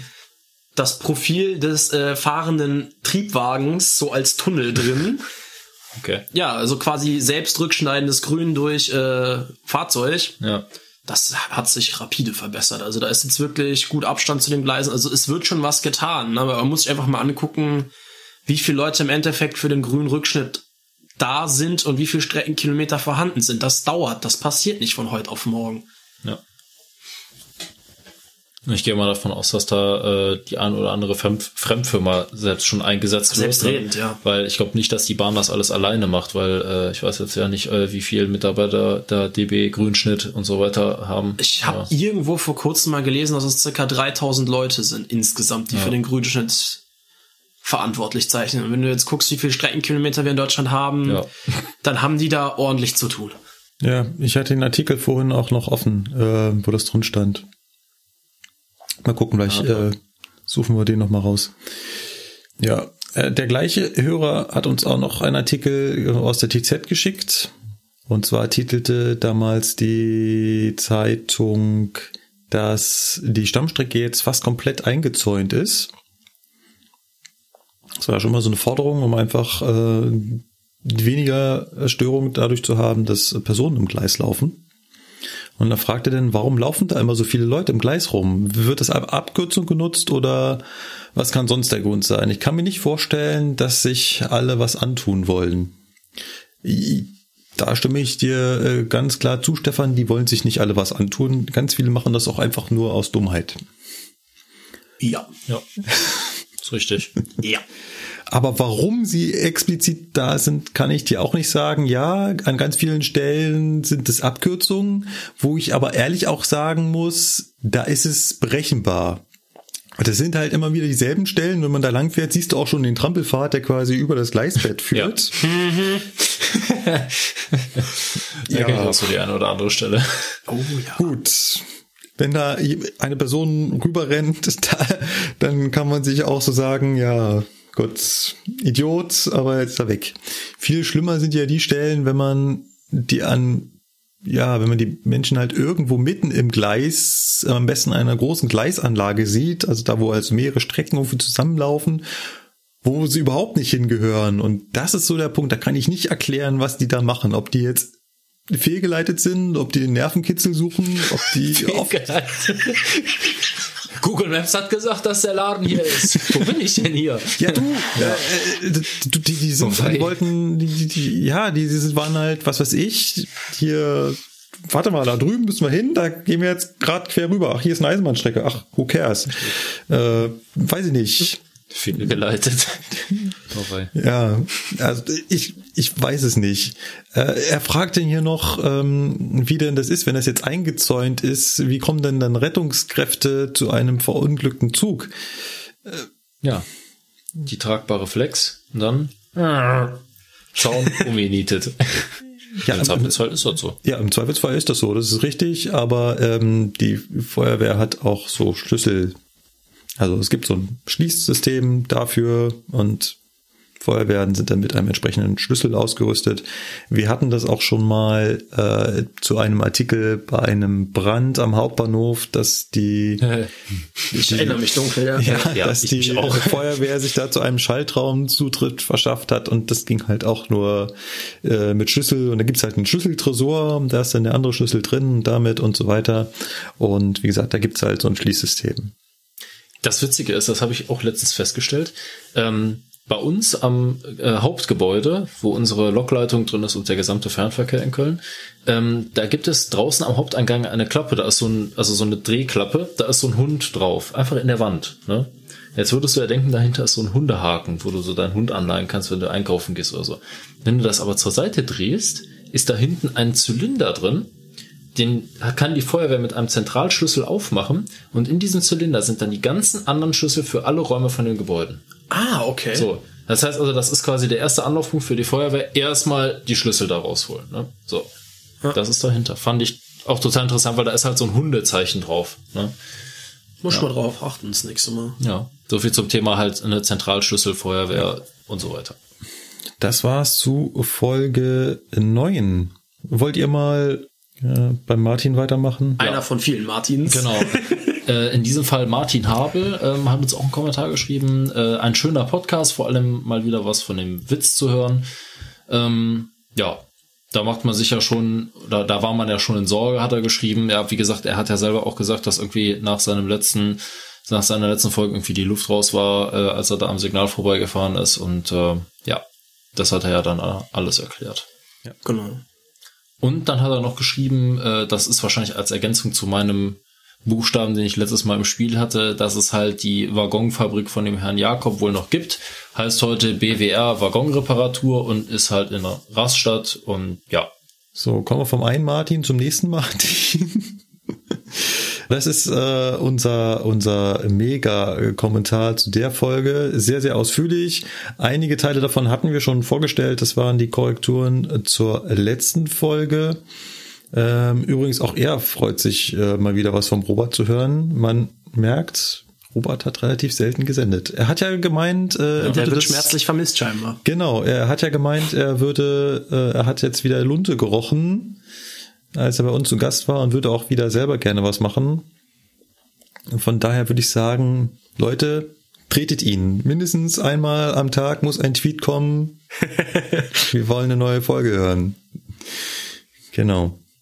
Ähm, ja, ich würde einfach sagen, wer, ähm, wer da Interesse hat, lest euch das durch im Blog. Es sind ähm, eine ganze Menge Infos im Beitrag zu Martin, unter anderem was äh, Mehrfachtraktion angeht, dann aber auch unser Vergleich DB, ÖBB, die konnten die äh, Richtigstellung unserer Zahlen, ähm, auch bei Anzahl der Mitarbeiter hat er nochmal darauf hingewiesen, dass die Vergleich der Anzahl der Mitarbeiter natürlich ja nicht sonderlich vielsagend ist, weil bei der DB arbeiten auch ganz viele Busfahrer. Wir haben ein riesiges Busunternehmen gekauft. Man denke nur an Avira.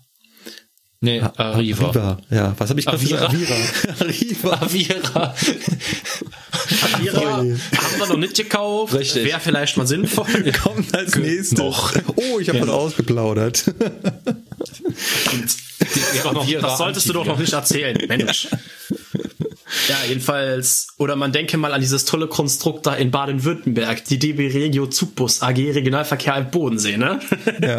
Die fahren ja auch jede Menge Zoo, äh, Busse und machen nebenbei noch ein bisschen Eisenbahn. Ja, Ja, ist halt Also- die Frage, wo sich die Mitarbeiter dann im Einzelnen ansammeln, ne? Genau. bei der, Das ist, bei der lassen wir DB den mehr im Vergleich einfach Vergleich sein. Ja, lassen wir das besser einfach. ja, und Genau. ein Punkt, den ich da auch noch angesprochen haben wollte, war, er sagt ja, äh, interessant fand er besonders, wie sich die Ausbildung der Triebfahrzeugführer bei der ÖBB von den deutschen Kollegen unterscheidet. Ne? Steht hier, bei der Deutschen Bahn stehen die Vorschriften am Anfang der Ausbildung und die Technik kommt zum Schluss. Generell scheint die ÖBB wesentlich mehr Wert auf technisches Hintergrundwissen zu legen. Ja, ich finde halt bei der DB ist das irgendwie so ein bisschen strukturiert, dass man erst erst sagt, erst lernst du das alles theoretisch und dann, damit du das dann draußen direkt voll umfänglich kannst, dass du dann halt nicht nur daneben sitzt. Ich meine, im Rahmen der Theorieausbildung ist das ja nicht so, dass man dann nur im Unterrichtsraum sitzt. Da gibt's dann schon auch Fahrtage, dass man mal, man macht äh, Zugfunk und dann geht man mal einen Tag raus und spielt mal ein bisschen mit den Funkgeräten rum, hier so wie Gesprächsaufbauten funktionieren und so weiter. Oder wenn man Zugbeeinflussungssysteme hat, gibt's da zwei Praxistage für. Also das ist nicht so, dass man fünf Wochen oder so nur im Unterrichtsraum sitzt und büffelt, sondern das ist schon mit Praxistagen auch. Aber ich finde das tatsächlich ehrlich gesagt besser, dass man erst alles lernt, theoretisch, und dann rausgeht, mindestens 40 Schichten fährt und dann das da festigt. Das ist auch für den Fahrausbilder, der einen beaufsichtigt, deutlich entspannter, weil er genau weiß, wenn er jetzt hier mitkommt, dann soll er das alles können. Das ist vom Verantwortungshandling ein bisschen einfacher, wenn man da nicht die ganze Zeit immer Ja. noch alles erklären muss, sondern sagen kann, hey, du solltest das jetzt können, mach. Ja, und dazu kommt auch noch, also ich meine, was er jetzt gesagt hat, ist, äh, äh, es scheint, dass die ÖBB Mehrwert auf technisches Hintergrundwissen legt. Ich weiß nicht, wie die Ausbildung jetzt bei der ÖBB abläuft, aber das kann man ja allein von der Reihenfolge, wie etwas an, und wann etwas ausgebildet wird, gar nicht festlegen. Weil, also ich persönlich kann es nur aus meiner Ausbildung berichten, äh, dass bei uns technisches Hintergrundwissen extrem gut ausgebildet wird. Also nicht umsonst fahren wir extra in äh, das DB-Museum, gucken uns an, wie alte Elektroloks aufgebaut werden. Da könnte man auch einfach sagen, das ist alles alter Kram, braucht ihr nicht zu wissen, ihr lernt nur, wie eine Drehstromlok funktioniert, ab nach Hause. Richtig. So. Und äh, ich sag mal, das ist ein ganz klarer Beweis dafür, dass die, also vor allen Dingen die Ausbildungsgruppe Köln jetzt in dem Fall ziemlich viel Wert darauf legt, dass wir auch wissen, wie die alte Technik funktioniert, einfach um das Verständnis dafür zu haben. Und ähm, ja, deswegen den Passus kann ich jetzt so nicht unterschreiben. Also da äh, ja stehe ich jetzt nicht so hinter, dass das bei der ÖBB unbedingt jetzt äh, da besser abläuft oder so. Ich weiß es aber nicht. Ich kann es nicht vergleichen. Aber wir wollten ja die Vergleiche sein lassen. Richtig. Genau. Dann war es das im Blog. Wir schwenken mal zu Twitter um. Auf Twitter wurden wir gefragt, was genau ist eigentlich auf den Tablets der Lokführer? Ja, das ist nicht ganz so einfach zu beantworten, was da drauf ist, denn das ist äh, unterschiedlich und auch nicht ganz und auch noch nicht ganz fertig. Ähm, beim Fernverkehr sind ganz andere Apps drauf als bei uns. Bei uns ist es hauptsächlich eine App, die zum Synchronisieren von Dokumenten da ist. Ähm, beim Fernverkehr sind Programme drauf, mit denen man seine Schicht einsehen kann und mit denen man Abstellungen einsehen kann. Es sind ja beim Fernverkehr handgeklöppelte Apps, also die quasi extra für euch entwickelt wurden. Wir haben da was von der Stange gekauft, glaube ich. Ja, bei Regio NRW, wir machen ja alles anders, ne? ähm, ich weiß nicht, ob dir Content was sagt. Also Airwatch, das ist, funktioniert mit Airwatch Agent und das Programm nennt sich äh, Content. Also wir haben noch mal was anderes. Haben und ich noch möchte mal mal was sagen, anderes. Ja, und äh, meiner Meinung nach, ich meine, ich habe jetzt bei Lukas und anderen Kollegen mal ein bisschen mit dem Fernverkehrskram rumflitschen können. Und das Kollege, der zurzeit bei der RAB fährt, hat mir mal dieses D-Log gezeigt. Ich muss sagen, Regio NRW hat wieder den letzten Ranz gekauft, also wie immer. Das ist im Prinzip nichts Besseres wie eine Dropbox. Die Fernverkehrssachen, die sind schon nicht schlecht. Also was heißt Fernverkehrssachen? Das sind, sind halt Apps von DB Systel, soweit ich weiß. Ja. Also von daher, das kann sich ja jeder Betrieb so gesehen holen, aber es hat meiner Meinung nach, also soweit ich weiß, nur der Fernverkehr derzeit aktiv. Ja, richtig, weil Regio NRW war das zu teuer. Ja. Ja, oh, wir haben auch noch einen, ähm, einen Kommentar hier auf der Webseite dazu und ähm, hier schreibt der Bahnchef AD, der übrigens auch Martin heißt. Oh wei. Martin der Dritte. Wir sind ein sehr Martin-lastiger Podcast. ähm, dass DB Regio in Hessen äh, Tablets mit Fakt einsetzt. Also die haben eine App, die Fakt heißt. Man kann also äh, eindeutig ähm, klarstellen, es ist nicht einheitlich. Und zwar nicht mal innerhalb der Regio. Dann wurden wir gefragt vom René auf Twitter, ob wir nicht mal erklären können, wann welcher Stromabnehmer bei einer E-Lok gehoben werden muss. René, machen wir auf jeden Fall, äh, ist ein Thema, was wir beim Strom mit aufnehmen werden. Ich denke, im Teil 3 vom Strom, wenn wir das mal auseinandernehmen. Ja, das, ich sag mal so, wenn ich es richtig vor Augen habe, sind das, glaube ich, vier oder fünf Seiten in der 418, wie und wann welcher Stromabnehmer zu heben ist, welche Kombinationen möglich sind, wann welcher Stromabnehmer nicht gehoben werden darf und die zulässigen Geschwindigkeiten. Ja. Ich glaube, das sind vier oder fünf Seiten. Aber um das schon mal vorwegzugreifen, grundsätzlich erstmal der hintere. Genau. Und alles andere dann in der nächsten genau. Folge. Ich fand noch äh, einen, äh, ach genau, ich habe ja mein, das hätte ich am Anfang erzählen können. Ich habe ein sehr, sehr lustiges Erlebnis gehabt, was ich danach auch vertwittert habe. Ich habe eine Bahnsteigwende durchgeführt am Münchner Hauptbahnhof. Ich habe dort also einen ankommenden Zug dem Kollegen abgenommen und sollte diesen Zug wegräumen in die Zwischenabstellung. Was macht man dann? Man geht einmal durch den Zug durch, guckt, dass alle raus sind. Ähm, der bestand aus zwei Zugteilen der Zug, also musste ich einen Zug beim nächsten Zug wieder rein, da auch durchgehen, dann ist man am vorderen Führerstand, aktiviert den Führerstand, macht dann da die Türen zu und ja, würde dann da losfahren. Der Zug ist natürlich beschildert außen mit bitte nicht einsteigen, beziehungsweise drin mit bitte aussteigen. Das Licht ist aus. Ich aktiviere also vorne meinen Führerstand und stelle fest, dass sich die Hauptluftleitung nicht füllen lässt. Hm. Okay. Was ist passiert? Er pumpt also immer Luft rein und äh, er kriegt keine Luft rein. Okay. Dann denkst du so, äh, äh, äh, das wird sein.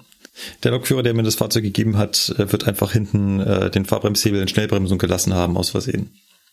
Das ist das, hm. was äh, am, am ehesten Sinn macht. Habe ich mir selbst schon mal das Ei gelegt. Wenn man das Ei in einem anderen legt, dann ist es natürlich äh, doppelt ärgerlich. Umso ärgerlicher, genau, aber gut. Ich also wieder raus. Diesmal habe ich die Türen nicht freigegeben, weil ich wollte ja nicht, dass Leute einsteigen. Und das passiert ja dann doch relativ schnell. Äh, also habe ich mir die, den TF-Ausstieg aktiviert. Also beim 440 kann ich immer meine erste Tür rechts freigeben. Also aufmachen und dann da aussteigen, bin dann in den hinteren Zug gegangen, habe da die erste Tür aufgemacht, bin dann durch den dunklen Zug gegangen und ihr werdet nicht glauben, was mir begegnet ist. Ein Fahrgast. Äh, nicht nur einer, sondern gleich einer Kegeltruppe, die es gerade gemütlich macht. Oh wei. Wie sind die da reingekommen? ja. Ja, die haben genau den Moment abgewartet, wo ich quasi nicht draußen war, sondern drüben in einem anderen Zugteil durchgegangen bin. Genau in dem Moment sind die reingeschlüpft. Weil in dem Moment sind die Türen ja noch offen. Nee. Na toll. das sind halt alles Profis. Ja, also ähm, ich habe dann natürlich gefragt, wie man denn auf die Idee kommt, sie sitzen direkt unter dem Schild, wo groß steht, bitte aussteigen. Und dann kam dann so die Antwort, ja, ja, Sie sind ja gerade eingestiegen, das gilt ja denn nicht für Sie. Sie fahren ja hier los. Ah, ja. Ja. Genau. Weil so funktioniert das System nämlich. Da so dachte ich mir auch so, die, die, Logik ist gut, ja. Das, das, das bitte aussteigen gilt nur für die Leute, die mit dem Zug ankommen. Die, die neu einsteigen, für die gilt das natürlich nicht, weil die sind ja gerade eingestiegen. Viel lustiger an der Sache ist natürlich, ähm, dass ich die Leute nur gefunden habe, weil der Kollege hinten die Schnellbremsung drin gelassen hat. Ansonsten wäre ich einfach Also ich wäre den rausgefahren in die Abstellung, hätte, wäre ausgestiegen und wäre weggegangen. Die hätten da ja. die nächsten drei, vier Stunden dann im dunklen Zug gesessen. Im warmen Zug, Wem's aber im dunklen macht. Zug. Äh, ich weiß nicht, ob den Damen bewusst war, wie knapp das war. Wahrscheinlich eher nicht. Ja, nicht, ja. Das äh, hätte im Zweifelsfall doch zum Polizeieinsatz geführt.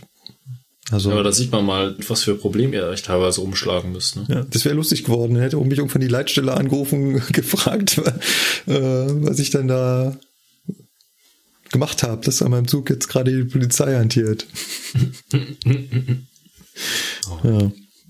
Ist nicht so weit gekommen, ist ja noch mal gut gegangen, war aber schon sehr lustig. Lustigerweise kam wenig später ein Tweet von einem Kollegen, unabhängig davon, dass er draußen an seinem Zug auch nicht einsteigen drin hatte, er aber an der Tankstelle festgestellt hat, dass die Fahrgäste wohl gelesen hätten, bitte begleiten Sie mich doch zum Tanken. Jawohl.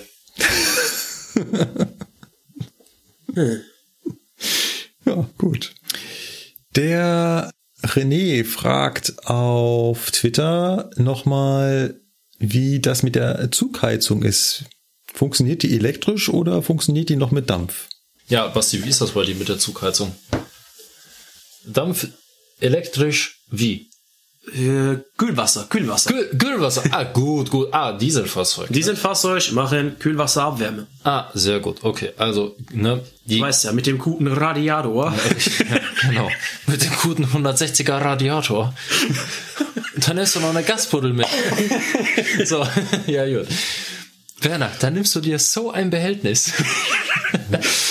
Nein, also das genau. kommt wirklich auf die Traktionsart an und bei Dieselfahrzeugen bietet sich es halt einfach an, da man eh äh, im Idealfall 60 bis 80 Grad warmes Kühlwasser in ausreichender Menge vorhanden hat, damit im Idealfall ähm, damit dann den Fahrgastraum zu wärmen. Ja. Also das funktioniert auch, solange Kühlwasser vorhanden ist, recht zuverlässig. Wobei das Moped, was ich da fahre, der Lind, ist da eine ziemliche Zicke.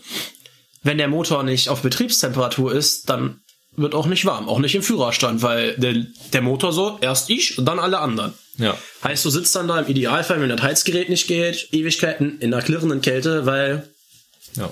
erstmal Motorbetriebstemperatur, vorher nichts heizen. Das ist ein bisschen blöd.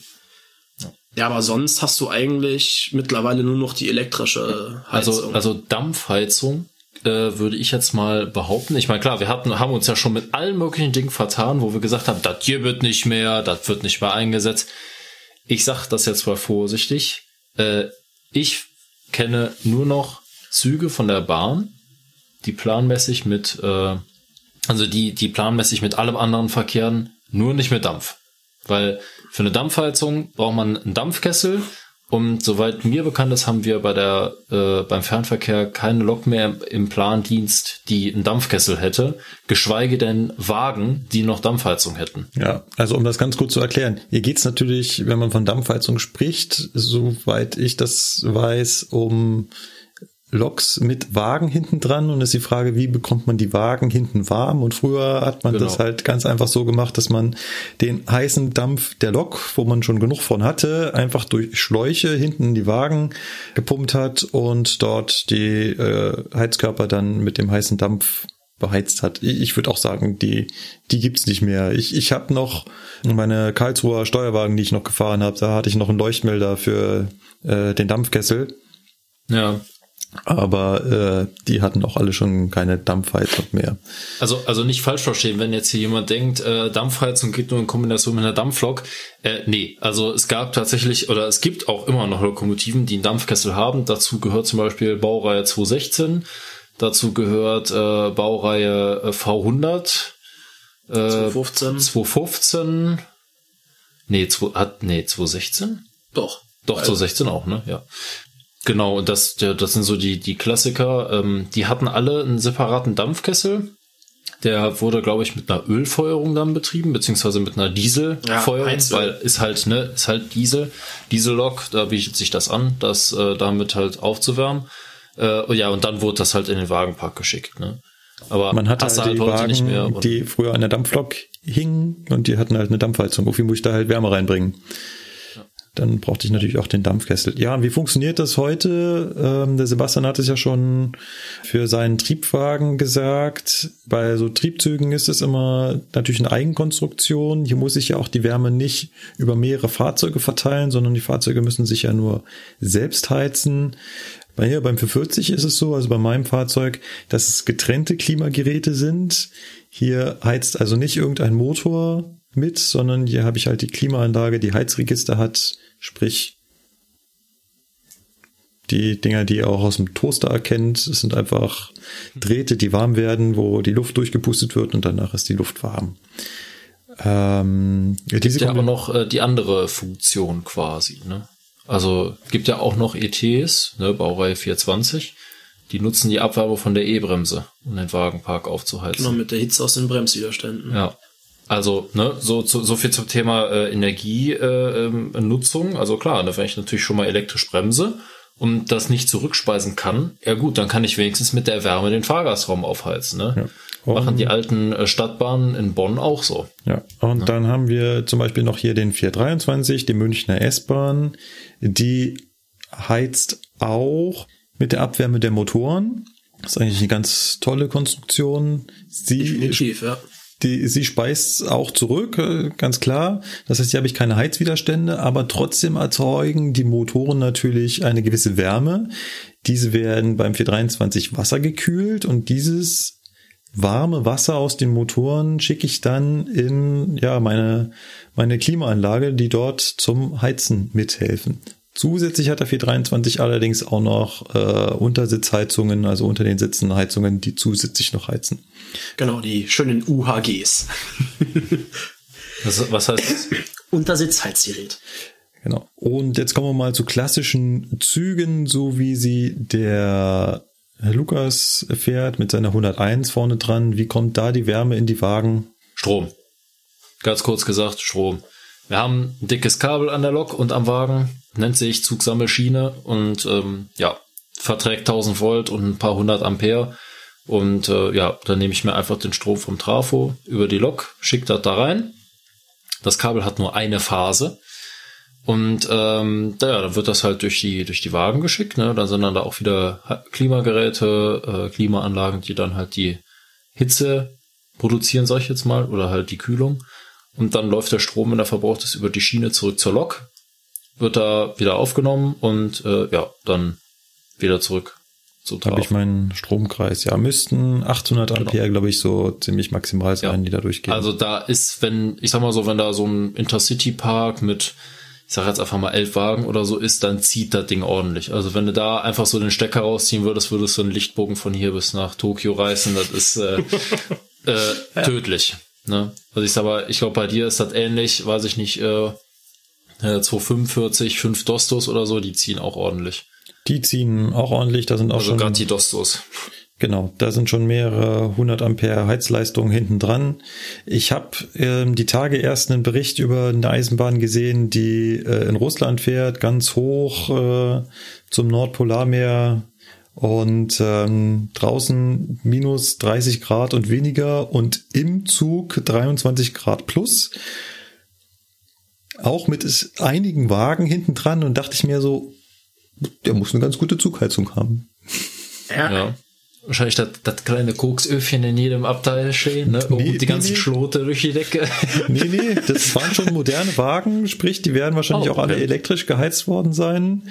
Ja du musst schon ganz gut, aber ich glaube, der schaltet die auch nie aus, äh, weil so ja. die. Da hast du quasi vorne eine Diesellok fürs Fahren, noch eine Diesellok fürs Fahren und eine Diesellok, die läuft die ganze Zeit auf Fahrstufe 15, aber ohne äh, eingeschaltete äh, Kraftübertragung, die ist einfach nur zum Heizen da. Ja.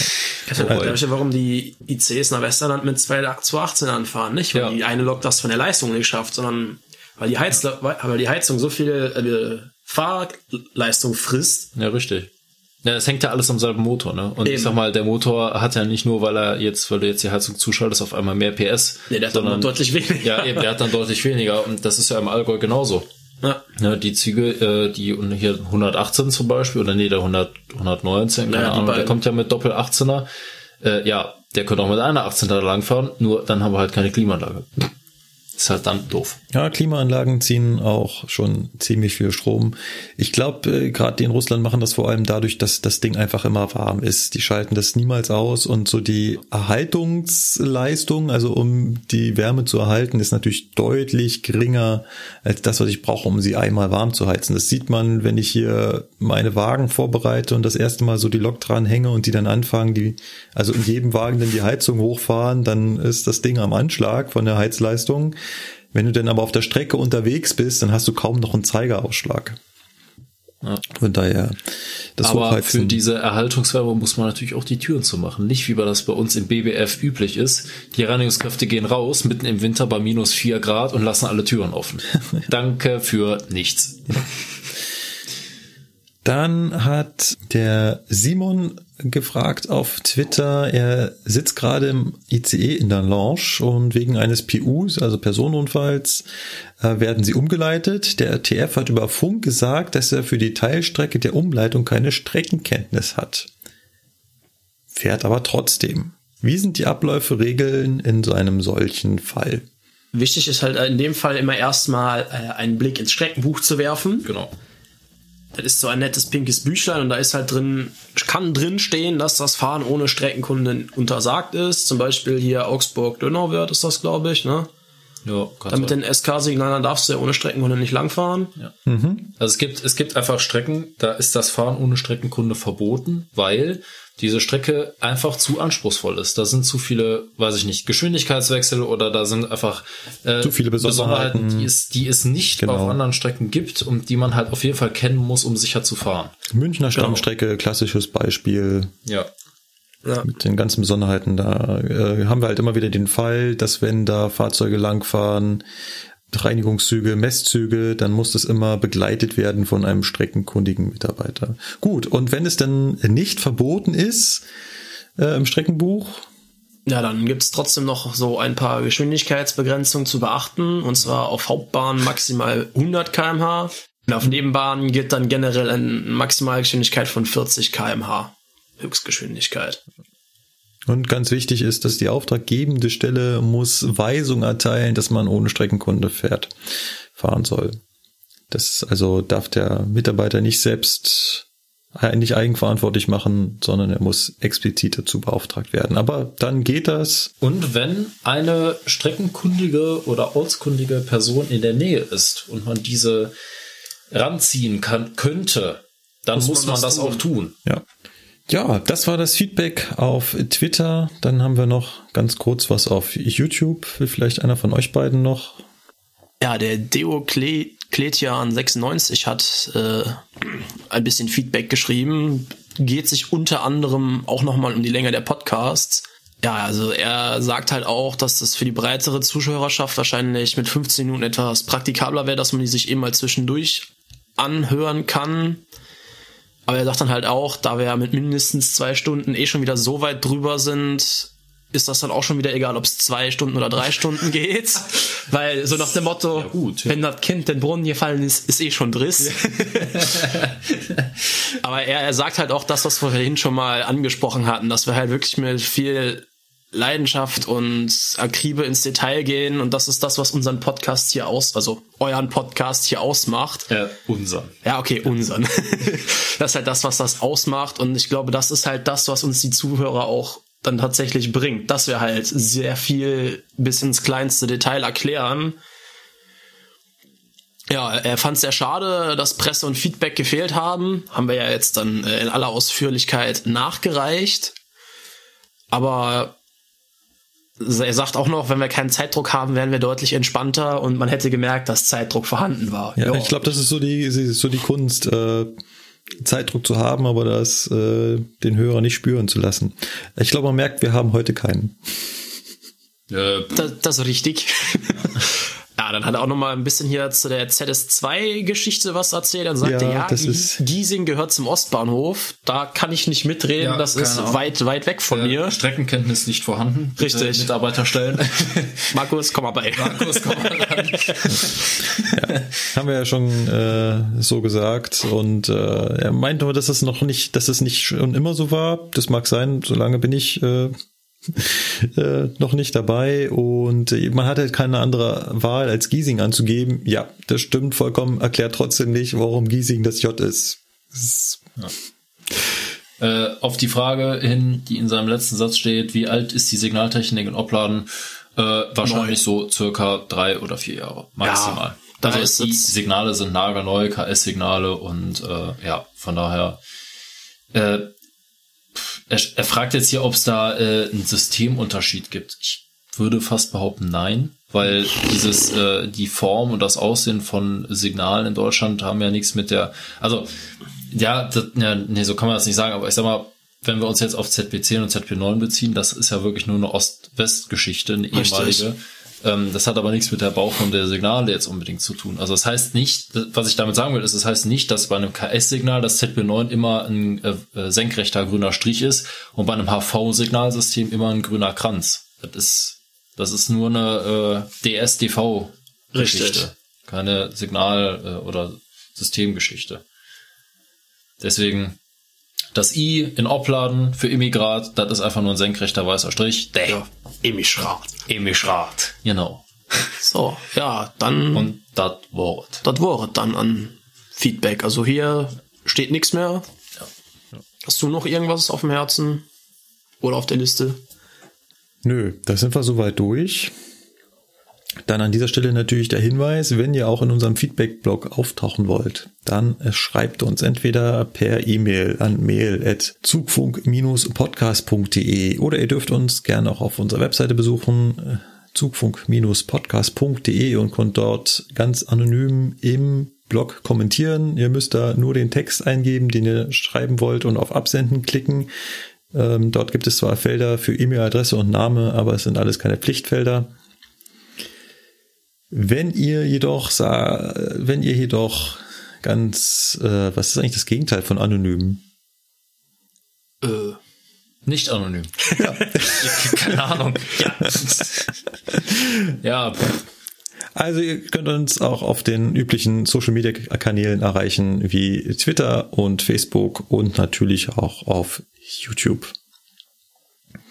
Instagram ja. auch nicht zu vergessen, da ja. findet man uns ja, glaube ich, auch. Genau, genau auf Instagram sind wir auch und ich poste ab und an mal ein schickes Eisenbahnbild, aber eigentlich relativ selten.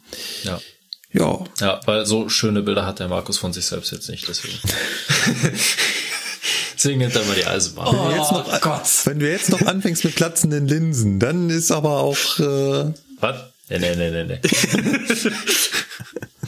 wobei, wobei. Genau, dann ist auch mal Schluss. Schluss ist hier auch mit unserem Podcast und gleichzeitig auch mit dem Jahr 2017. Dann mal so eben zum Abschluss gefragt, wie hat euch denn das erste Zugfunkjahr so gefallen? Ja, äh, prinzipiell ja gut, ne? Also, da war so, ne? Wie war das eben mit dem Kind in der Brunnen? Nee, Quatsch. Also, Nein. Ah, da also ich, ich, fand, ich fand das eigentlich ganz gut, weil wir hatten uns ja wirklich am Anfang lange darüber unterhalten, machen wir diesen Namenswechsel, machen wir ihn nicht.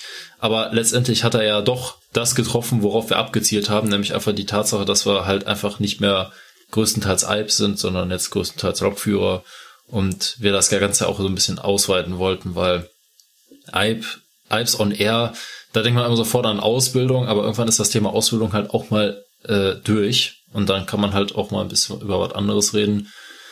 Ja, und ich denke mal, so wie sich das entwickelt hat, ist das schon ganz akzeptabel, ne? Also so vom so vom Prinzip her. ne? Oder was sagen Sie dazu? Ja, also ich kann dem da nur beipflichten. Ich meine, ich habe das habe ich noch angefangen, den Podcast zu hören? Nee, da wart ihr noch Alps und Du bist gleich noch, da hieß das noch Alps und R, da hast du damit, bist du mit eingestiegen, ne? Nix wissen. Du nichts wissen? Chef, Chef, Ali nichts gut. ja, stimmt. Eig ne, eigentlich ich blöd. Genau, richtig. Nein, also ich habe das noch mitbekommen, wie das äh, mit wie der Podcast noch Alps und R hieß. Und bei der letzten Folge dachte ich mir so, wie, die hören auf, oder? So, da war ich etwas irritiert, aber nein. Ich finde, der Wechsel hat gut funktioniert und ich finde, es hat sich gut gemacht. Man hat auch so schön gemerkt, wie das immer länger wurde, also die Podcasts immer länger geworden. Ich habe mir irgendwann mal vorgenommen, wirklich von Folge 1 an durchzuhören. Habe ich dann irgendwann. Ich dachte, du wolltest jetzt gerade sagen, ja, man hat irgendwann gemerkt, wie die Folgen immer länger wurden. Besser wurden sie aber nicht. Das ist jetzt, das ist jetzt ja Quatsch. Sie wurden halt deutlich ausführlicher und dann kam halt das Feedback dabei, die Presseecke. Also das ist halt, das hat sich alles so ein bisschen entwickelt und jetzt Hallo, hallo. Das Spiel war doch wohl die beste Innovation, die wir jemals gemacht haben. Das ist richtig. Wenn man jetzt noch ein Intro dafür hätte. Ah, ja, gut, das ist nicht mein Part. Markus. ich glaube, in einer Folge habt ihr das ja, Ja, mal genau, probiert. in einer Ja, Folge. Das ist auch, das ist auch klassisches Alps on Air Phänomen. Wir, es gab ja auch schon mal eine, eine Folge von Alps on Air, die ein Intro hatte und äh, kam nicht gut an und ist wieder weggefallen. Ähm, ja. wir haben ja eigentlich, und ich finde es auch ganz schick, nur ich bin halt irgendwie zu blöd, das in den Podcast einzubauen. Ähm, Ja, das, das mit dem Intro, da wollte ich auch noch was zu sagen. Das, Ja. fand, das fand ich eine sehr gute Sache und ich finde das Intro richtig gut. Ja, habe ich dann- auch gesagt. Aber da gab es ja auch äh, tagelange Diskussionen, ob man das Intro jetzt so macht oder ob man das so macht. Und Ja, wie denn sonst? Und, ja, kann ich dir alsbald mal irgendwie. Ist okay. Aber das Intro, so wie es jetzt ist, ist schon sehr gut. ist dann, dann ja. seid gespannt, wie ich diesmal das Intro verwurstet habe, denn alle Hörer haben schon gehört, ihr jedoch noch nicht. Na, Jetzt kriegt ihr einen, jetzt kriegt ihr einen Zeitknoten im Kopf. Äh, Warte mal, wir, Ja. äh, warte mal, wir sind doch Herzlich willkommen bei Star Trek. Wir befinden uns in einer parallelen Zeitlinie. Genau. Ja, das waren elf Folgen Zugfunk. Leider haben wir die zwölfte nicht mehr geschafft. Wir hatten es ja noch so ein bisschen vorgenommen, zwölf Folgen. Ich hoffe, dass wir äh, im nächsten Jahr mindestens genauso viele Folgen schaffen. Wir haben einige Themen auf dem Plan. Wir haben Gäste, ähm, die kommen werden und kommen sollen. Ganz spannende Themen. Das nächste Thema im Januar steht auf jeden Fall schon fest. Das ist Strom Teil 3 und wie es dann weitergeht, da schauen wir mal. äh, Baureihe 120 Teil 2. Jetzt schon mal angeteasert, wird irgendwann nächstes Jahr auch nochmal stattfinden. 120 Teil 1. oder? Ja, Teil 1 gab's schon und du wirst dann Teil 2 fortsetzen, weil du bist ja noch der miese Penner, der äh, gegebenenfalls irgendwann mal 120 macht. Abwarten und Kaffee trinken. Ja. Oder in diesem Falle Tee, aber der ist leer. Gut, dann wünschen wir allen unseren Hörern frohe Weihnachten. Natürlich einen guten Rutsch ins neue Jahr. Wir denken an alle Menschen, die über Weihnachten und auch an Silvester und Neujahr arbeiten äh, gehen müssen. Und das nicht nur an unsere Kollegen, sondern auch an alle Menschen, die sonst dafür da draußen da sind, um das öffentliche Leben aufrechtzuerhalten. Alle Mitarbeiter auf Kraftwerken, in Kläranlagen, in Schaltzentralen, bei der Polizei, beim Rettungsdienst und wo noch alles. Ich habe jetzt sicherlich ganz, ganz, ganz viele vergessen. Bitte seid an dieser Stelle angesprochen, ähm, dass wir an euch denken, wenn wir gemütlich zu Hause unterm Weihnachtsbaum sitzen. Nein, vor dem Weihnachtsbaum und die Geschenke unter dem Weihnachtsbaum auspacken. Unter Weihnachtsbaum. Also, ja gut. Ja, Wie gut. groß ist jetzt der Weihnachtsbaum? Ne? Du, es gibt Leute, die hängen sich den Weihnachtsbaum an die Decke. Ne? ja, Ja, das, das haben wir auch schon mal gehört. Also, ja, das ist äh, auch so ein komischer Brauch, aber naja, gut, sagen wir mal so, du kannst ihn dann besser abfackeln, weil er brennt dann schön von unten nach oben ab. Ja, wir haben den bei uns tatsächlich eine Zeit lang an der Decke festgebunden. Hatte den Hintergrund, wenn du so zwei verklatschte Katzen im Haus hast. Ja. Katzen und Weihnachtsbäume ist immer eine blöde Kombination. Richtig, schön, die Weihnachtskugeln ganz unten aufhängen und dann patsch, kaputt. Ja, nicht mal das. Weihnachtskugel war nicht das Problem. Das Problem war, die Katzen haben sich immer in den Baum gelegt. Die sind da irgendwie reingesprungen. Nein, ohne Witz, die sind dann da hochgesprungen und lagen dann so um den Stamm gelegt da drin. Nicht im Ernst. Ja, aber, aber sicher. Und irgendwann hat's dann einfach nachts mal Puff gemacht und der Weihnachtsbaum lag quer im Wohnzimmer. Und die Katze? Ja, die Katze saß natürlich unschuldig daneben und war das natürlich nicht. Kennst du ja? Katzen sind einfach gut, ey. Ja, richtig. Das sind einfach, ach, egal. Das ist halt wie, wie dieses, irgendwas liegt auf, dem, auf einer Tischkante, dann wird das so runtergehauen, es fällt runter und dann wird geguckt. Oh, runtergefallen. Richtig. Ja. Gut, das war's mit dem Katzen-Podcast diesmal. wir freuen uns auf das Jahr 2018. Macht's gut, bis dahin. Ciao, ciao. Jo, mach's gut. Tschö. Tschö.